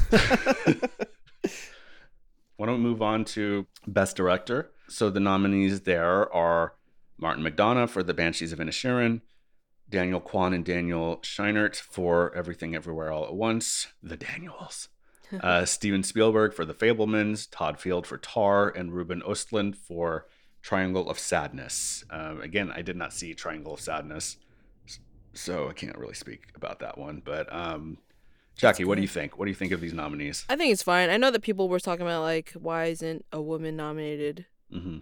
and and like some of the people that mentioned were was Sarah Polley, and the director of The Woman King. I forget mm-hmm. her name. Sorry, but I, in terms of like these, I thought they did a good job. Um, and I understand why they they're nominated. If I had to choose who I want to win or who I think is going to win, is probably going to be the Daniels, just because what they did is like like the the this movie was like so out there and and they had to like keep track of everything and then and it was just a lot it's just mm-hmm. dealing with a lot so i think that's interesting um but like yeah what what do people what's the what do people look for in like best director is it like how you direct the actors how you direct the the action sequences? Like what is it? I don't know. This is one this was like harder for me to yeah i don't know. to figure out who's going to win and and what like qualities they're looking for the and, academy. I also feel like eh, before they expanded it to 10 Best Picture nominees, it was like easier to just assume that Best Picture would also win Best Director. And usually that would happen, not always, but usually. And I feel like that has not been the case as much since they expanded the field. You know, mm. like oh, there's a lot of more splits between director and picture, which some people think is weird because it's like, how could you be the best director of a film. yeah, Ridley Scott thinks that's weird. Yeah, yeah. uh, I think Ben Affleck thought that was weird when he won Best Picture and wasn't even nominated for Best Director. But um, right. Anyway, so that's a wrinkle in there. One thing I find interesting about this is that all five movies nominated for Best Director are writer directors, and they were all nominated for original screenplay. Um, oh. I mean, the only person who nominated for original screenplay who's not a director is Tony Kushner, who co-wrote with Steven Spielberg. You know, um, so I'm not sure how often that happens because I feel like so often the Oscars like adaptations, and I feel like the original screenplay crop this year is, to me, from what I've seen and from what I've heard from other people about the movies I have seen, including the two of you now, um, maybe the original screenplay movies are the stronger movies overall. Like that seems to be somewhat a consensus at this point. Um, yeah. So I just found that interesting. But Chuck, what do you what did you think of these nom uh, these nominees? That is interesting. And, and uh, who do you hope will win? And, and Jackie, I don't know if you said who you thought would win and who you want to win, but yeah, I think that the Daniels are going to win, and I think that's fine. I th- mm-hmm. I think they did a good job, and it's just so funny how they got to this point because like their last movie was that uh, Swiss Army Man. Yeah, where where the dude escaped the island from a farting corpse. I right, that's funny. Yeah, I, yeah. When that movie came out, I don't think I ever imagined they were going to win Best Director and Best yeah. Picture with their next movie. But so Chuck, what do you that think? would just be funny if they won. Yeah, totally. I think I think Daniels should win. Um, because I do because it is an undertaking, and they really did bring it all together in a way that, I mean, maybe uh Ruben Ostlund is the is the only like second like is comparable in terms of the scope of what he was trying to do and oh, succeeded really? at doing. Yeah, yeah. In in Triangle of Sadness. Um if they give it to Steven Spielberg, I'm I'm I'm quitting. I'm I'm done. Uh, so not because it's like he did a terrible job, but it's just like it's so not. It's fine. He doesn't need it. It's fine. Yeah, it's not, you know, you give it to for for the big, you know, the the sort of wow stuff. Mm. Um so yeah, so I think Daniels and uh I don't think there was anything else that I was like, wow, that was so well directed and Right.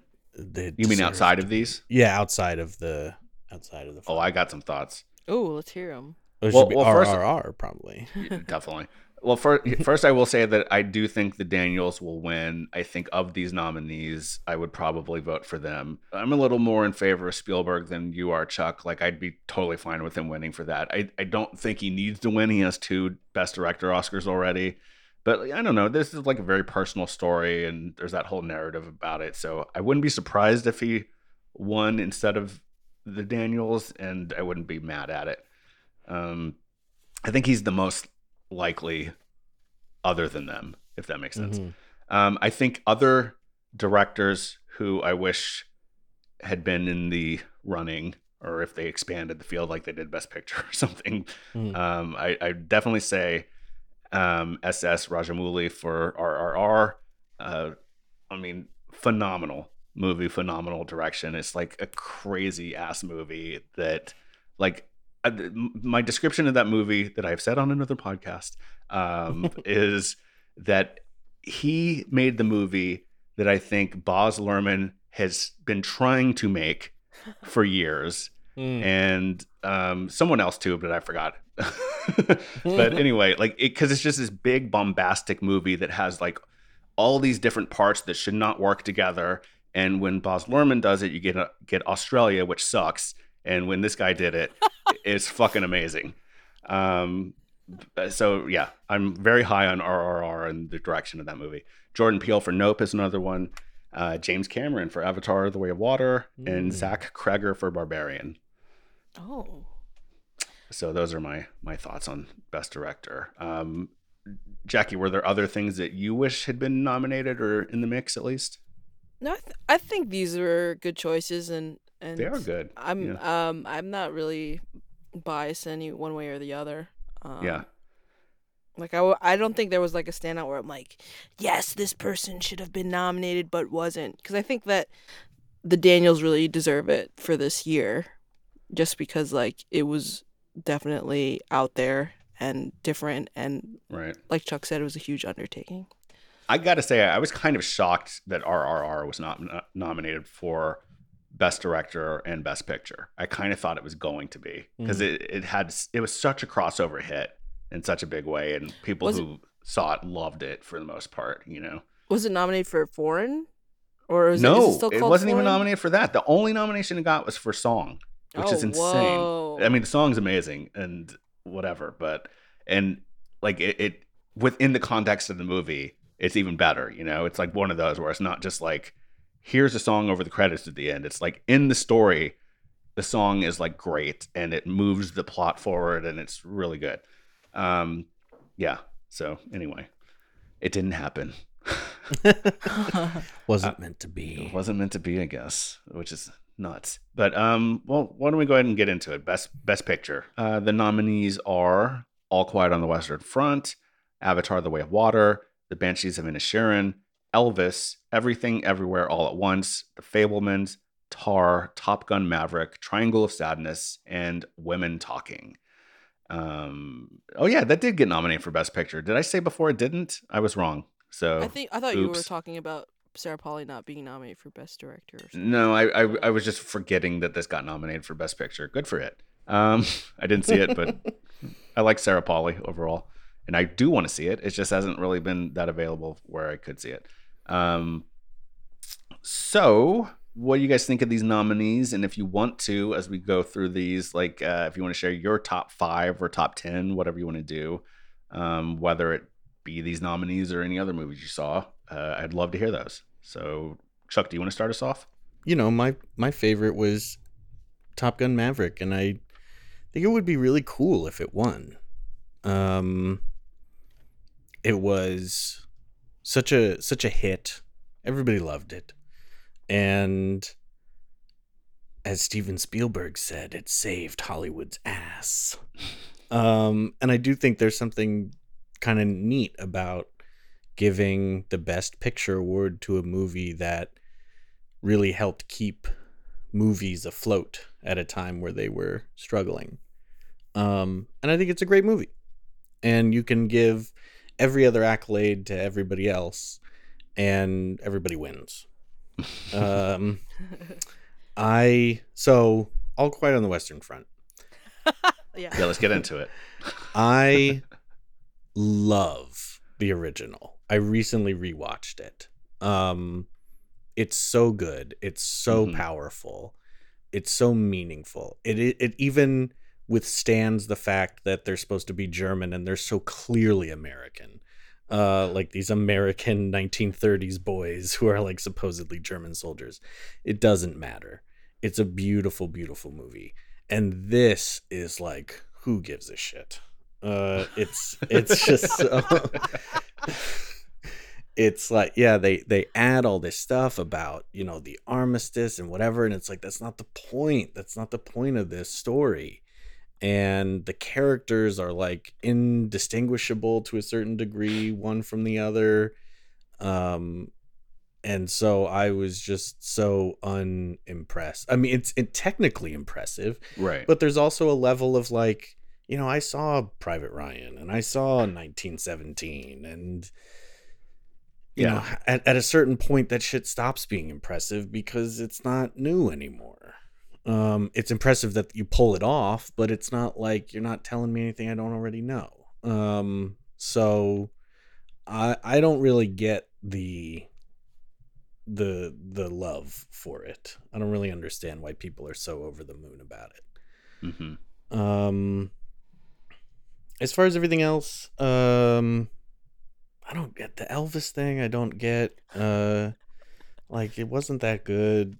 It was fine. It was there were some cool moments, but overall it was kind of bloated. Um, Triangle of Sadness was cool. That was a sleep. You know, I was surprised. I didn't know what it was, and then I watched it for this, and I was like, that was a cool movie. Um, surprising and interesting and you know had interesting something interesting to say and then you know the rest is what i don't know why women talking it would be best picture uh, i agree i was like why was this nominated i went to see it because it was nominated for best picture and i was like why was this nominated because yeah. it's literally what it is. It says women talking. It's literally just that, and it's like it and feels, one guy, one guy, yeah, and one and guy. crying a lot. and it was like it just felt like a really long setup and like and then it gets to a point where you would think it would be like the inciting incident but then the movie's done hmm.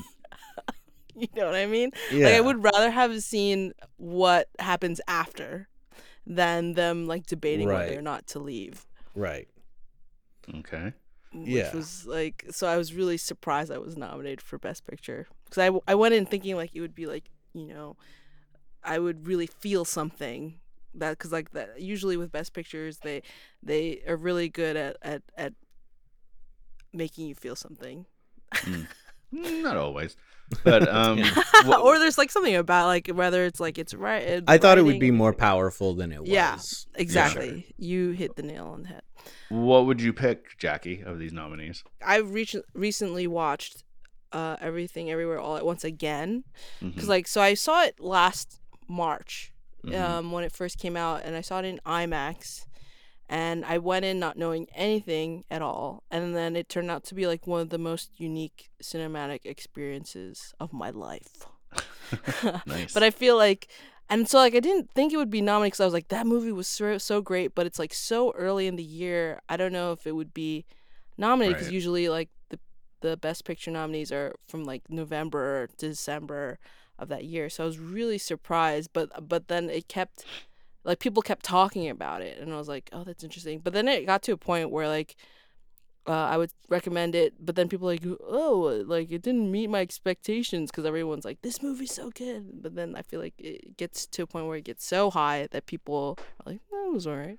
Yeah, there's um, there's some backlash to the movie. Yeah, that was that was my experience. I like waited too long to see it. Oh yeah. Yeah. Well, I think even it it being like seemingly the the locked in front runner to win Best Picture, like anytime that happens for a movie in any year, there ends up being backlash where people are like, "Do we have to do this just because it's scripted already or something?" And mm-hmm. sometimes then it doesn't happen. So I won't be surprised if it doesn't win, but I do think it will because I, I think I think it still has um the momentum, if you want to call it that, and like the general interest from people and mostly goodwill. I think some people hated the movie. I do think it's a little more divisive than some people realize. Um, because it, it's a movie that if you can't connect with it, you're gonna be really fucking annoyed by it. I think, mm. you know, and the Academy is a bunch of old people for the most part still. So who knows? Um, and there is that. With All Quiet on the Western Front, I didn't like how much CGI was in it. I felt like it you could have mm. spent some money on some of the effects. Like you didn't have to show everything. You didn't need to show like people getting their arms blown off or anything like that, but you could like save your money for a few scenes where you can use practical effects and have it you know be really meaningful. Mm-hmm. So for instance, like there was that opening scene where that dude whose uniform becomes the the main character's uniform like he, his eye gets shot through, but it was like it was so bad. The CGI was so bad. I was like, that's so fake. And like I wanted like I wanted to feel for this person, but I was like, this is like you could have paid whatever, just put like a squib and like have like a f- prosthesis to look mm-hmm. like his eye got shot out or whatever. It's like it really took me out of it. Like I wanted to connect, but like there are parts where it was like so obviously CGI, and I wish that that they save their money to just like for these few powerful scenes like to to do practical effects. Right. Have you seen the original? I did but like it was so long ago because like i read it for high school mm-hmm. and then we watched um we watched a few scenes um like we would watch it like for each chapter that we you know like interesting. like, yeah so uh, but i saw the original but it was like at least 20 years ago, so I barely remember it. Yeah. Yeah, I would I would rewatch the original a, as a masterclass in mm-hmm. missing moments. Okay. Because like every every great scene in the original is either not in the new one or like mm. just fucked up. like just not like like the crater scene is such right. a powerful and interesting experience in the original movie, and in this it's like two minutes long, and he's it's like it's over. Right.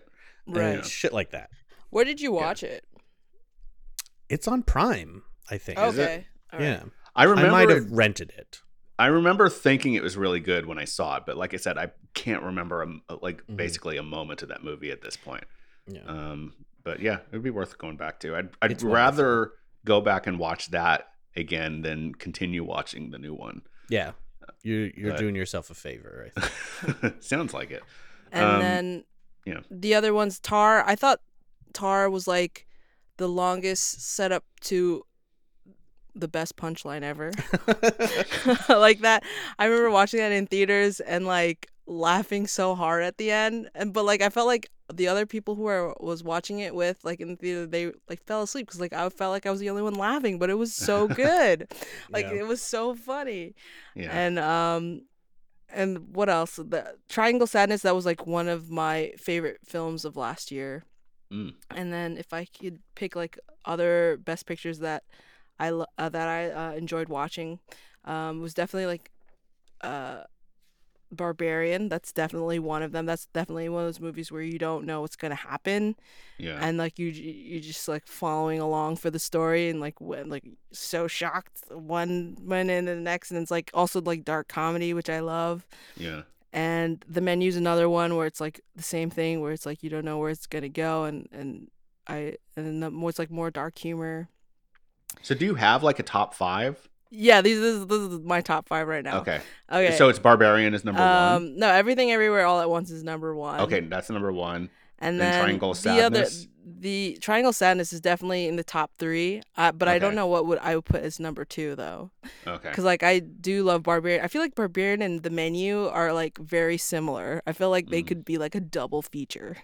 Oh, interesting. And, Having not seen the menu, I find that interesting. Yeah, you should definitely watch it. And then the fifth like i have uh, so many like i really like the northman that robert eggers movie it oh, was oh, wow. it's like it's so well shot and um there was like there's this one scene where like he he rearranges like body parts into this work of art did Whoa, you, like, did you guys like hannibal it? the tv no. show uh because like he's because he's like doing it as a warning because he it's a revenge movie so he's like uh. so he doesn't reveal that it's him but like he like kills people that he he's trying to get revenge on and like he like rearranges their body. It's kind of like in um Game of Thrones when they made that spiral out of human body parts. It was like that. Remember that? Nope. I, I the nope. what's his name? Rams the ramsay guy. Right, right, right. I remember the I remember him torturing people. And and like there are other movies that I feel like went under the radar, like Bones and All. That's the Luca mm. Guadagnino mm. movie and it was like right. about um cannibals. I heard it was really violent. It's it's a cannibal love story, which is like so different. Like, cause you, cause it's like these people with this affliction where they have to eat human flesh, and but then they're also like, uh, falling in love, and like, mm. and like Mark Rylance is really good in it. Like he comes up because like, he plays like a really creepy yet soft spoken character, and I I think that it's worth watching. It's definitely very different because okay. like you wouldn't think of like a cannibal love story. um, and yeah, Nope was good. Broker, yep. um, Bodies, Bodies, Bodies, The okay. Batman. Okay, well, Chuck, did you have like a top five or top ten you wanted to run through? Top Gun Maverick, Top Gun Maverick. no, I didn't. I didn't have a top five. Okay. Uh, I'll just quickly say my top 10. Uh, but uh, first, I'll say um, I did not see Women Talking. Like I said, I did not see Triangle of Sadness, and I did not see Elvis. And I only saw about a third to a half of All Quiet on the Western Front. All the other movies nominated, I liked pretty much. Um, so, yeah, I do think everything, everywhere, all at once is probably going to win. I'm cool with that. I, I think that's what I would vote for out of these, probably like I said, I kind of won't be surprised if All Quiet wins, uh, just because it's a war movie and old people voting and stuff like that. and um, but but I also won't be surprised if Top Gun wins. I don't think it's the best picture of the year. I think uh, it was really fun. I enjoyed it a lot. I kind of want to see it again to see if like my if I like it even more because I I did like it. I I thought it was really good. Um, and I do think there is something to what Chuck was saying of of it being sort of a movie that kind of saved movies in a way, and like why not give it an award for that? I'd be fine with that. And and there is something also to me of like, um, what won last year? Was it Coda? Yeah, yeah. Coda. Was that last year? Yeah. Man, yeah. my timeline is completely off. So I think it's kind of funny going from Coda to Top Gun Maverick if that happened. Yeah. It's just like the the polar opposite of film in a in a way. Um, but both crowd pleasers, so maybe not so much. Um, there you go. So my my top ten, number one is RRR. Number two is Everything Everywhere All at Once. Number three is Nope. Four is The Banshees of Inisherin. Five is Tar. Six is The Fabelmans. Seven is Avatar: The Way of Water. Eight is Glass Onion. Nine is Barbarian. And ten is Moon Age Daydream, which I think is the only one that has, that has not been mentioned yet. That was the David Bowie documentary that was oh. very good. Oh. Um, and really worth seeing, I think, if, especially if you like Bowie, which why wouldn't you? Yeah. Um, so yeah, okay. Um, well, we've been talking for a while, um, and but but outside of what we've discussed so far, are there any other movies, performances, etc., that you'd like to shout out, or just like something else from a movie, like you like the cinematography or the editing or the music or something. And uh, for this, like we did at the top of the show, uh, we don't even need to limit ourselves to 2022. So anything since the old podcast up until now, and um, yeah. So I have something who wants to, say, to start us? I have yeah. something to say about the Fabelmans. Okay, um, go ahead. I know that it's a period film, but it still felt like it was made of a different like it was made for the 90s like the way that he makes the movie if that mm. makes sense like how people make movies now compared to like how they made it back then and a lot of the writing and and I know that's like based on his life but like in terms of I feel I feel like that I feel like it's based on like it's it's a movie that's made in the 90s because the people who made movies in the 90s grew up the same time as Steven Spielberg, you know, going high school mm. in the 60s and stuff because it was just like uh you know that whole thing about he's no one likes him cuz he's Jewish and then he um, dates this girl who's like really religious and like they're making out under a crucifix and um like the the kid who's like bullying him is also like this um the golden boy who struggles with like being the best like everyone sees him as like right. this perfect person. And like i feel like those kind of characters are very much of a different time as what you see in in films today. Right and also every other movie that came out in the 90s had kids making out under crucifixes let's remember. Yeah. So right you're kind of describing like a like a teen comedy sort of like a john hughes era yeah, so it felt like archetypes. Yeah, exactly. It felt like archetypes of of a different time. Mm-hmm.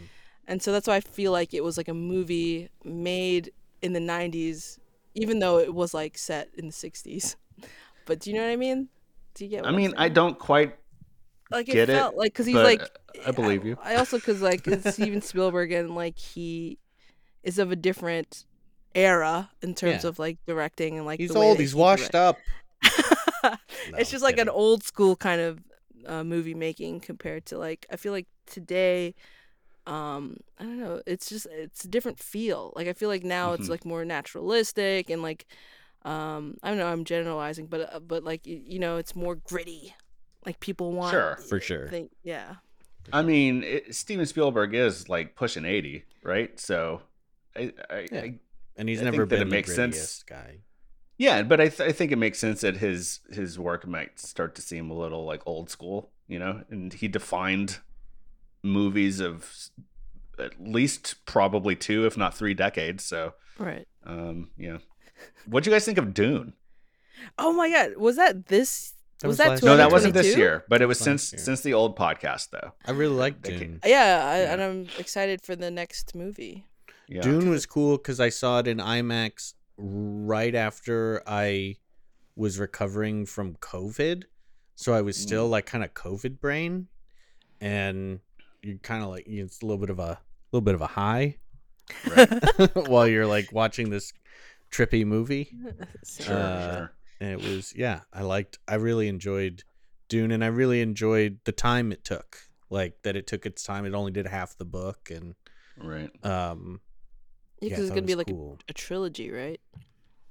Is it? Is it a trilogy? I know there's at least another one. Yeah, they're filming the other one yeah. right now. Yeah. Um, I, the... I really enjoyed it, but yeah, once it got to the end, I was like, I guess I'll wait to see the rest before I decide if I liked this or not because this didn't really. It's kind of half a end the story. Yeah. yeah. So, but but it was all very well done. Don't get me wrong. Yeah. Yeah. yeah. So that was one movie that I I was like, if we'd still been doing a movie podcast every week, I, I know we would have talked about that one and probably had a lot to say. Mm-hmm. Another one um, was The Matrix Resurrections. Oh yeah, what'd you guys think of that? Horrible. Yeah. Oh wow. Did not like it. Didn't like it, huh? Did I liked it. Need it. I I thought it worked. I thought it worked. I enjoyed it. Um, but but I'm also I also like the sequels, which nobody likes. So I I rewatched the sequels mm-hmm. um mm-hmm. at some point in the last couple years and enjoyed them more than I did, mm-hmm. you know, a decade and a half ago or whenever the hell they came out. Sure. So, yeah, but uh, I I liked Resurrections. Jackie, you didn't like it either. I fell asleep, so I feel like I need to go back mm. and like watch it. Did you ever see the, the sequels? Yeah. The Reloaded and Re- Rev. And yeah, and even the Animatrix too. I saw That's that. awesome. Yeah. I never saw the Animatrix. That's cool. Yeah. It's like little stories. I re- okay. this is from many years ago while we were still doing the podcast, but a, a film that recently made it into my top five of all time. Ooh. Is and it's funny because it's a documentary. Uh, is um OJ? Are you pointing at me? Yeah, because we used to talk about how we don't how I don't like documentaries, but right, right, right. Um, OJ Made in America. I rewatched oh, yeah. that recently. Yes, that is sir. one of the greatest movies ever. Made. Yes, uh, yeah, man. Oh, wow. I uh, on the old podcast when at the end of 2019, I did like a solo movie segment because I needed to do an episode that week, and mm-hmm. um, I did like my five favorite movies of the decade, mm. and that was in there. Yeah, and because I I think that that is phenomenal. It's a brilliant, brilliant movie. movie. Yeah, Jackie, have you seen that? Which oh the documentary? OJ no, OJ Made in America. you must. Okay, so good. I'll put it on my list. So how about we end on this? Uh, what are your thoughts on the state of movies these days, or movie going? Like, are you guys going to the movies, or are you waiting for streaming for stuff? So like recently AMC did this thing where they raised the price. There's like premium seating now, like right. their Ticketmaster, where if you're in like a prime spot, you pay two extra dollars, or if you sit mm-hmm. all the way in the front or all the way in the back on the side, it's like you minus two dollars. And right. I was like, I don't like. I, I guess they want to make profits, but they're so unnecessary. That's so unnecessary. I feel like that's gonna discourage people from going to the movies even more. Yeah. Um, and I, I, cause like remember that day where it was like it was like movie day or something like that, where like movie tickets were like really cheap, like yeah, two, they're like two, five dollars. I thought. Yeah, something something ridiculously cheap. So many people went to the movies. Like it was right. like the parking lots were full, the theaters were full, and and like I don't understand why don't they just like do that like have a day where it's like really cheap and like so then more people will go to the movies and because I feel like now everyone wa- waits for streaming. Yeah, yeah. The, it's like the only movies that get an audience in the theaters now are like huge movies, like eh, like a Marvel movie or Top Gun, uh, or the upcoming Mission Impossible's, I'm sure, or a movie made for like seventy year old women like 80 for Brady, like movies right, like that. Right, Seriously, right. like because yeah, old well. people still go to the movies because they're like, I want to get out of the house or whatever. I don't know what their deal is, That's but true. They show up and those movies do well, and uh, it's I don't know. It's just kind of sad to me that like I think we talked about this in our previous podcast and before the pandemic even that like you know the and it's not not like we were the only ones talking about it. It's like been a theme I think in uh, movie podcasts, especially, and just coverage of the movie industry, the disappearance of like the mid budget um, movie of any sort, really, like whether it's a rom com, a comedy, right. a straight drama, like those movies have become fewer and far between, or at least successful ones, yeah. you know? Well, didn't Ticket um, to Paradise that did well, right? What is that again? That was the, the, Clooney, Julia Roberts. Julia Roberts Oh, oh yeah. Rom-com. But I mean, who went to that? Old people? I wouldn't be surprised. I don't know. Some people went, but clearly enough people went that it like. Yeah. I thought it was gonna flop, like whoa, but right. it actually did decent considering. Yeah, yeah. Yeah, and I feel like most movies now are just going straight to streaming. Like Hulu and Netflix make make those movies that are more like yeah, like mm-hmm. teen movies and stuff like that.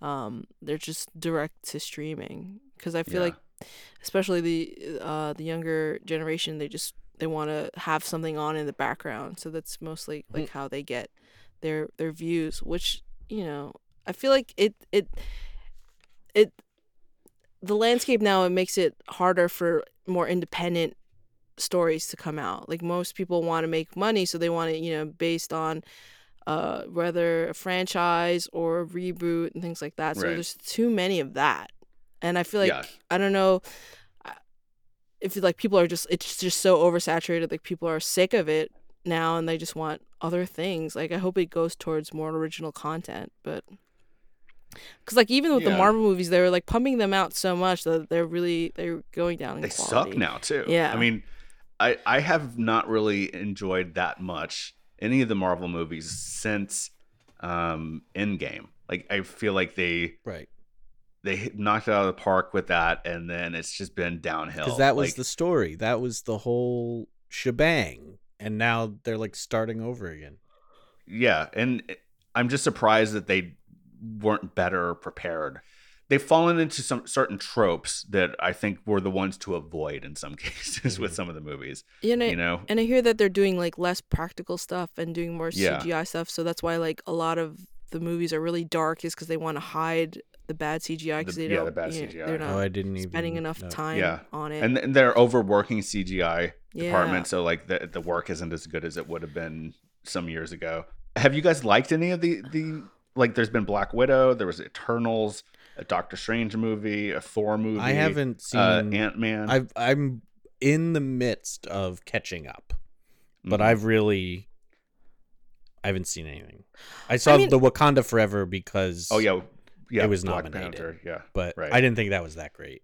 Uh, I thought it was okay, but yeah, yeah I feel like a lot of them are just okay. One. I mean, yeah, this the Spider Man was fun to watch in theaters just because like of all the reactions. True, that too. That too. Um, yeah, that was fun, but I, I still thought it, it was like gimmicky. You know, like I right. didn't think it really held together past that. Like I I didn't I don't know. It, it but was I feel like the Marvel movies have have really ruined how people view movies now because now sure. they compare things so for instance with everything everywhere all at once there was like someone who who was like, this movie isn't as good because like they should have had her like meeting her other selves and things like that. Like they were comparing it to um the Doctor Spider Strange. Yeah, Doctor Strange and the Spider Man movies. And it's like, no, yeah. it doesn't have just because it's like a multiverse movie, you don't need to have like it, it right. be similar to that. Like it it it's exploring it in another way for like its own themes. Like you don't need yeah. to think about it like how it compares to. Uh, like, I mean, that's like movies. the worst kind of criticism. yeah. It's like if you like that, just watch that. But what's like, interesting though is everything everywhere all at once is technically like a mid-budget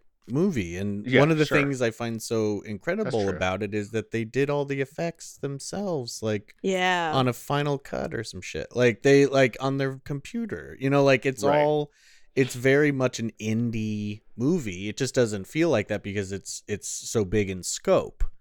Mm-hmm. Um and then, you know, to Leslie But that's like the outlier, right? I'm not I'm not wrong in thinking that. that I don't know. That, I think that... they're out I think the thing about it is it with the way the landscape is, it makes it harder for mid-level movies, but it also makes it easier because more people can make them and the technology right. is as such that you know we all can get a camera and a crew and you know like in a way be guerrilla about things so much easier than you could in the 80s or the 90s certainly any time before then was like you know yeah because film whatever. was expensive yeah so i do and like to leslie is a mid-level you know like low budget indie movie but it's right. also like it's interesting but is it reinventing the wheel no and it's sort of I, I think the filmmakers are also at a point where there there's a challenge to say something new and to do something fresh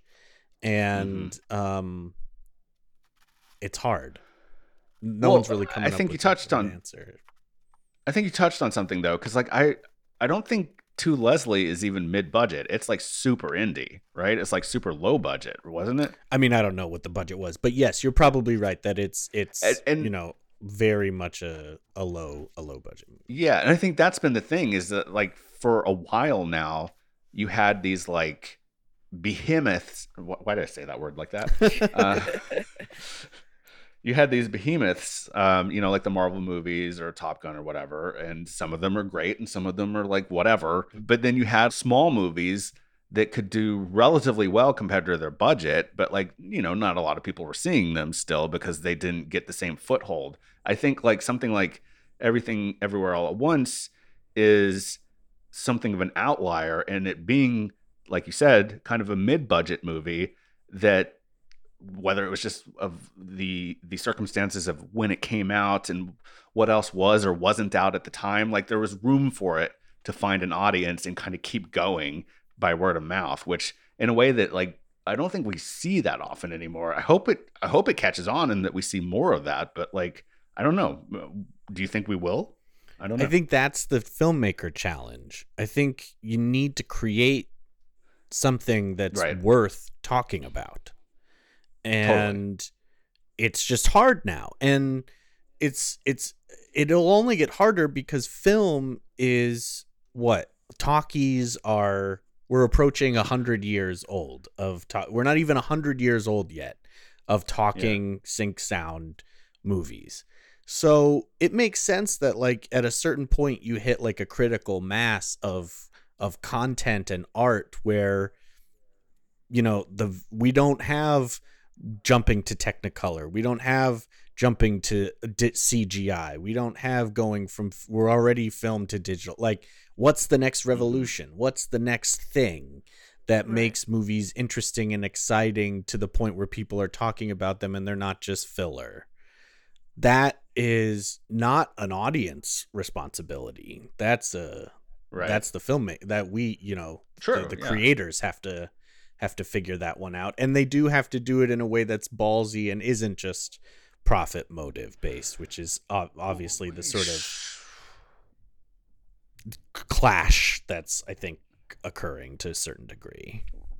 Right. I think you're right to a degree. I do think that like if if there's something that is good enough, it can break through, but that doesn't mean it will break through and I do think a lot of the responsibility um, goes with you could call them filmmakers too, I guess, but like the studios and the money sure. side of things, they have not been as willing to put money into those mid-budget movies for years, and I'm hoping that that will change. Maybe if they if they recognize that, like, oh, everything everywhere all at once. Look at how much money that made versus the budget it was made on like this is profitable we don't have to have every movie be like a billion dollar franchise movie uh, to like to, that's not the way it used to be but then disney comes along and eats everything up and other companies are chasing them sort of like warner brothers to some degree i think.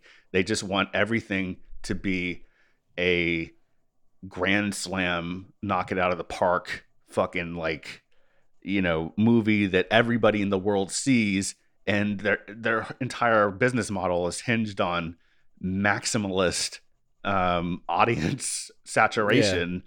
Yeah. And it's just like it's not sustainable. Like it's it's so stupid and short sighted.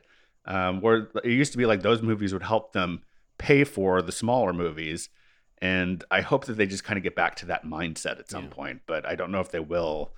Kind of watching what's happening I with like HBO, have, where they're like, it's a combination. It's the film you know, like yeah. you, the film people and the money people have to work together to yeah. have and have and, to have that same goal of right. like let's create something that's really meaningful. That's like the whole Robert Evans kind of, you know, yeah, night. I, yeah, that would be great if if that was happening. I mm. just I I think that right now, like looking what's happening with Warner Brothers and like the, you know they have been in a state in recent months or last year or two of where they're like it's more prof- profitable for us to bury a movie we already made because we can write it off mm-hmm. than yeah it's, it's, just so fucking like demented yeah you know So anyway, yeah, that sucks. What a note to end on. Yeah, because like with HBO Max, they took off all those shows and like they don't yeah. even exist on DVD. So it's like, what's you what worked so hard off? on?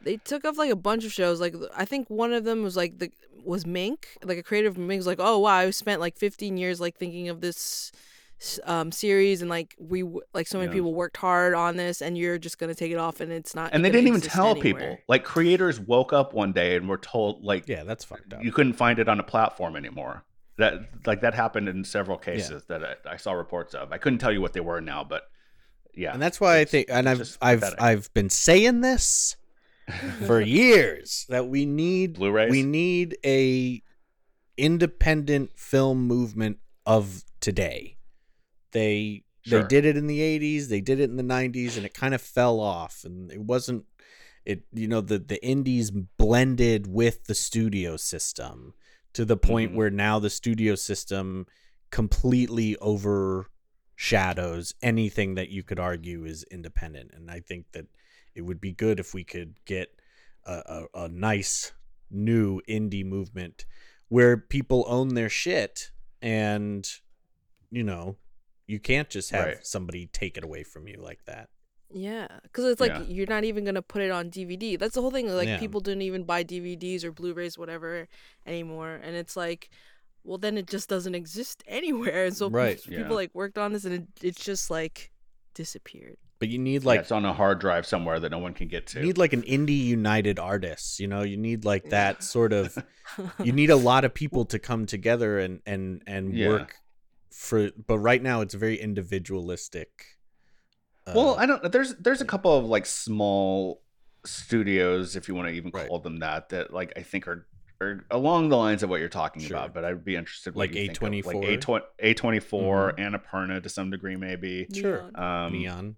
Neon yeah. Yeah. But but yeah it just I think it's hit or miss for them. Like I think they try to get stuff out there for people to see, but sometimes there's a marketplace that snatches it up, and other times it's like, okay, I guess this is going to Hulu instead of the theaters. Yeah, I don't think it's. I, I, I guess I kind of feel like the the theatrical versus streaming thing is the wrong battle to fight mm. because mm. streaming is going to exist. It it right. it is it, it's how it is, but Top Gun Maverick is one example of showing that if you do things a certain way, people will go to the movies.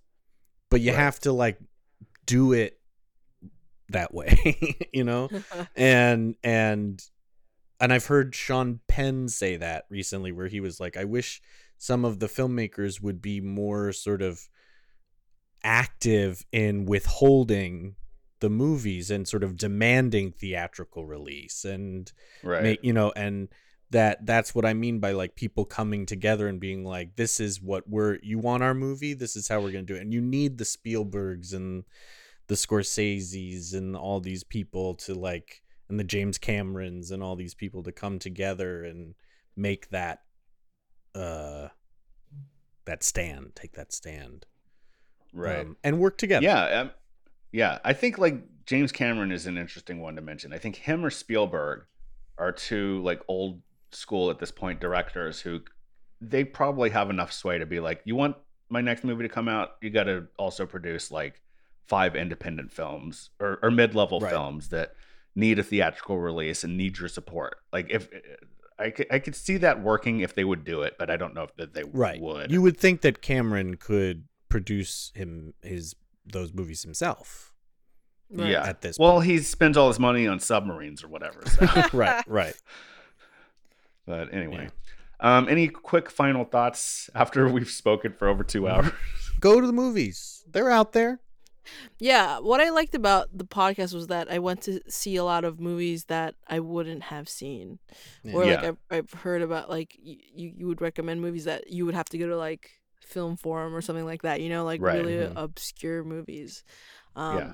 which i appreciate because now like i just go to amc and like whatever's right. there yeah my my yeah, goal is I mean, to go to the theater once a week this year and probably yeah. frequent okay. film forum more than the amc Yeah, I, my problem is I now live in Tallahassee, Florida, and right now there's nothing like that. So it's like right. it's like big chain theater or streaming. There there is like a Tallahassee Film Society here that has a small independent theater that has been closed for renovation since we moved here, and I'm hoping it will reopen soon. Mm. So yeah, we'll see. we'll see how that goes. One spot where it like plays, you know, independent. Yeah, I had that in Austin, so yeah. that's a thing I missed from there. But um, yeah. Anyway, well, I really enjoyed this, yeah. and I hope that yeah. we will do I, more of this in the future. I feel like I missed this. I feel like uh, I was like in this bubble where you know I was like with film yeah. students and like people just like who love films, and now I'm like more with like casual watchers. So when I talk about right, movies, right. they're like, "What's that?" Yeah, yeah, yeah. They're assholes. So, so no, just kidding. Uh, I, I so I miss I miss this. You know, being in the bubble of uh, people who really love film. Yeah, same. Yep. So l- let's rebuild the bubble. Yeah. All right. all right. All right. Well, thank you. All. Thank you. Thank you.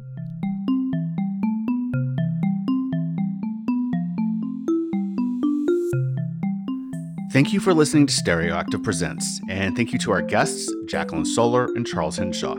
The music in this podcast is composed by Hansdale Hsu. My name is Jeremiah McVay. If you like what you hear in this show, please rate and review it in Goodpods, Apple Podcasts, Spotify, or anywhere else that allows that. Doing so helps us to expand our audience and is much appreciated. And please follow us wherever you happen to listen to podcasts. Every little bit helps, and it is truly appreciated. You can also get in touch with us at stereoactivemedia at gmail.com, and you can find more information about this show and everything else that Stereoactive Media is involved with at stereoactivemedia.com.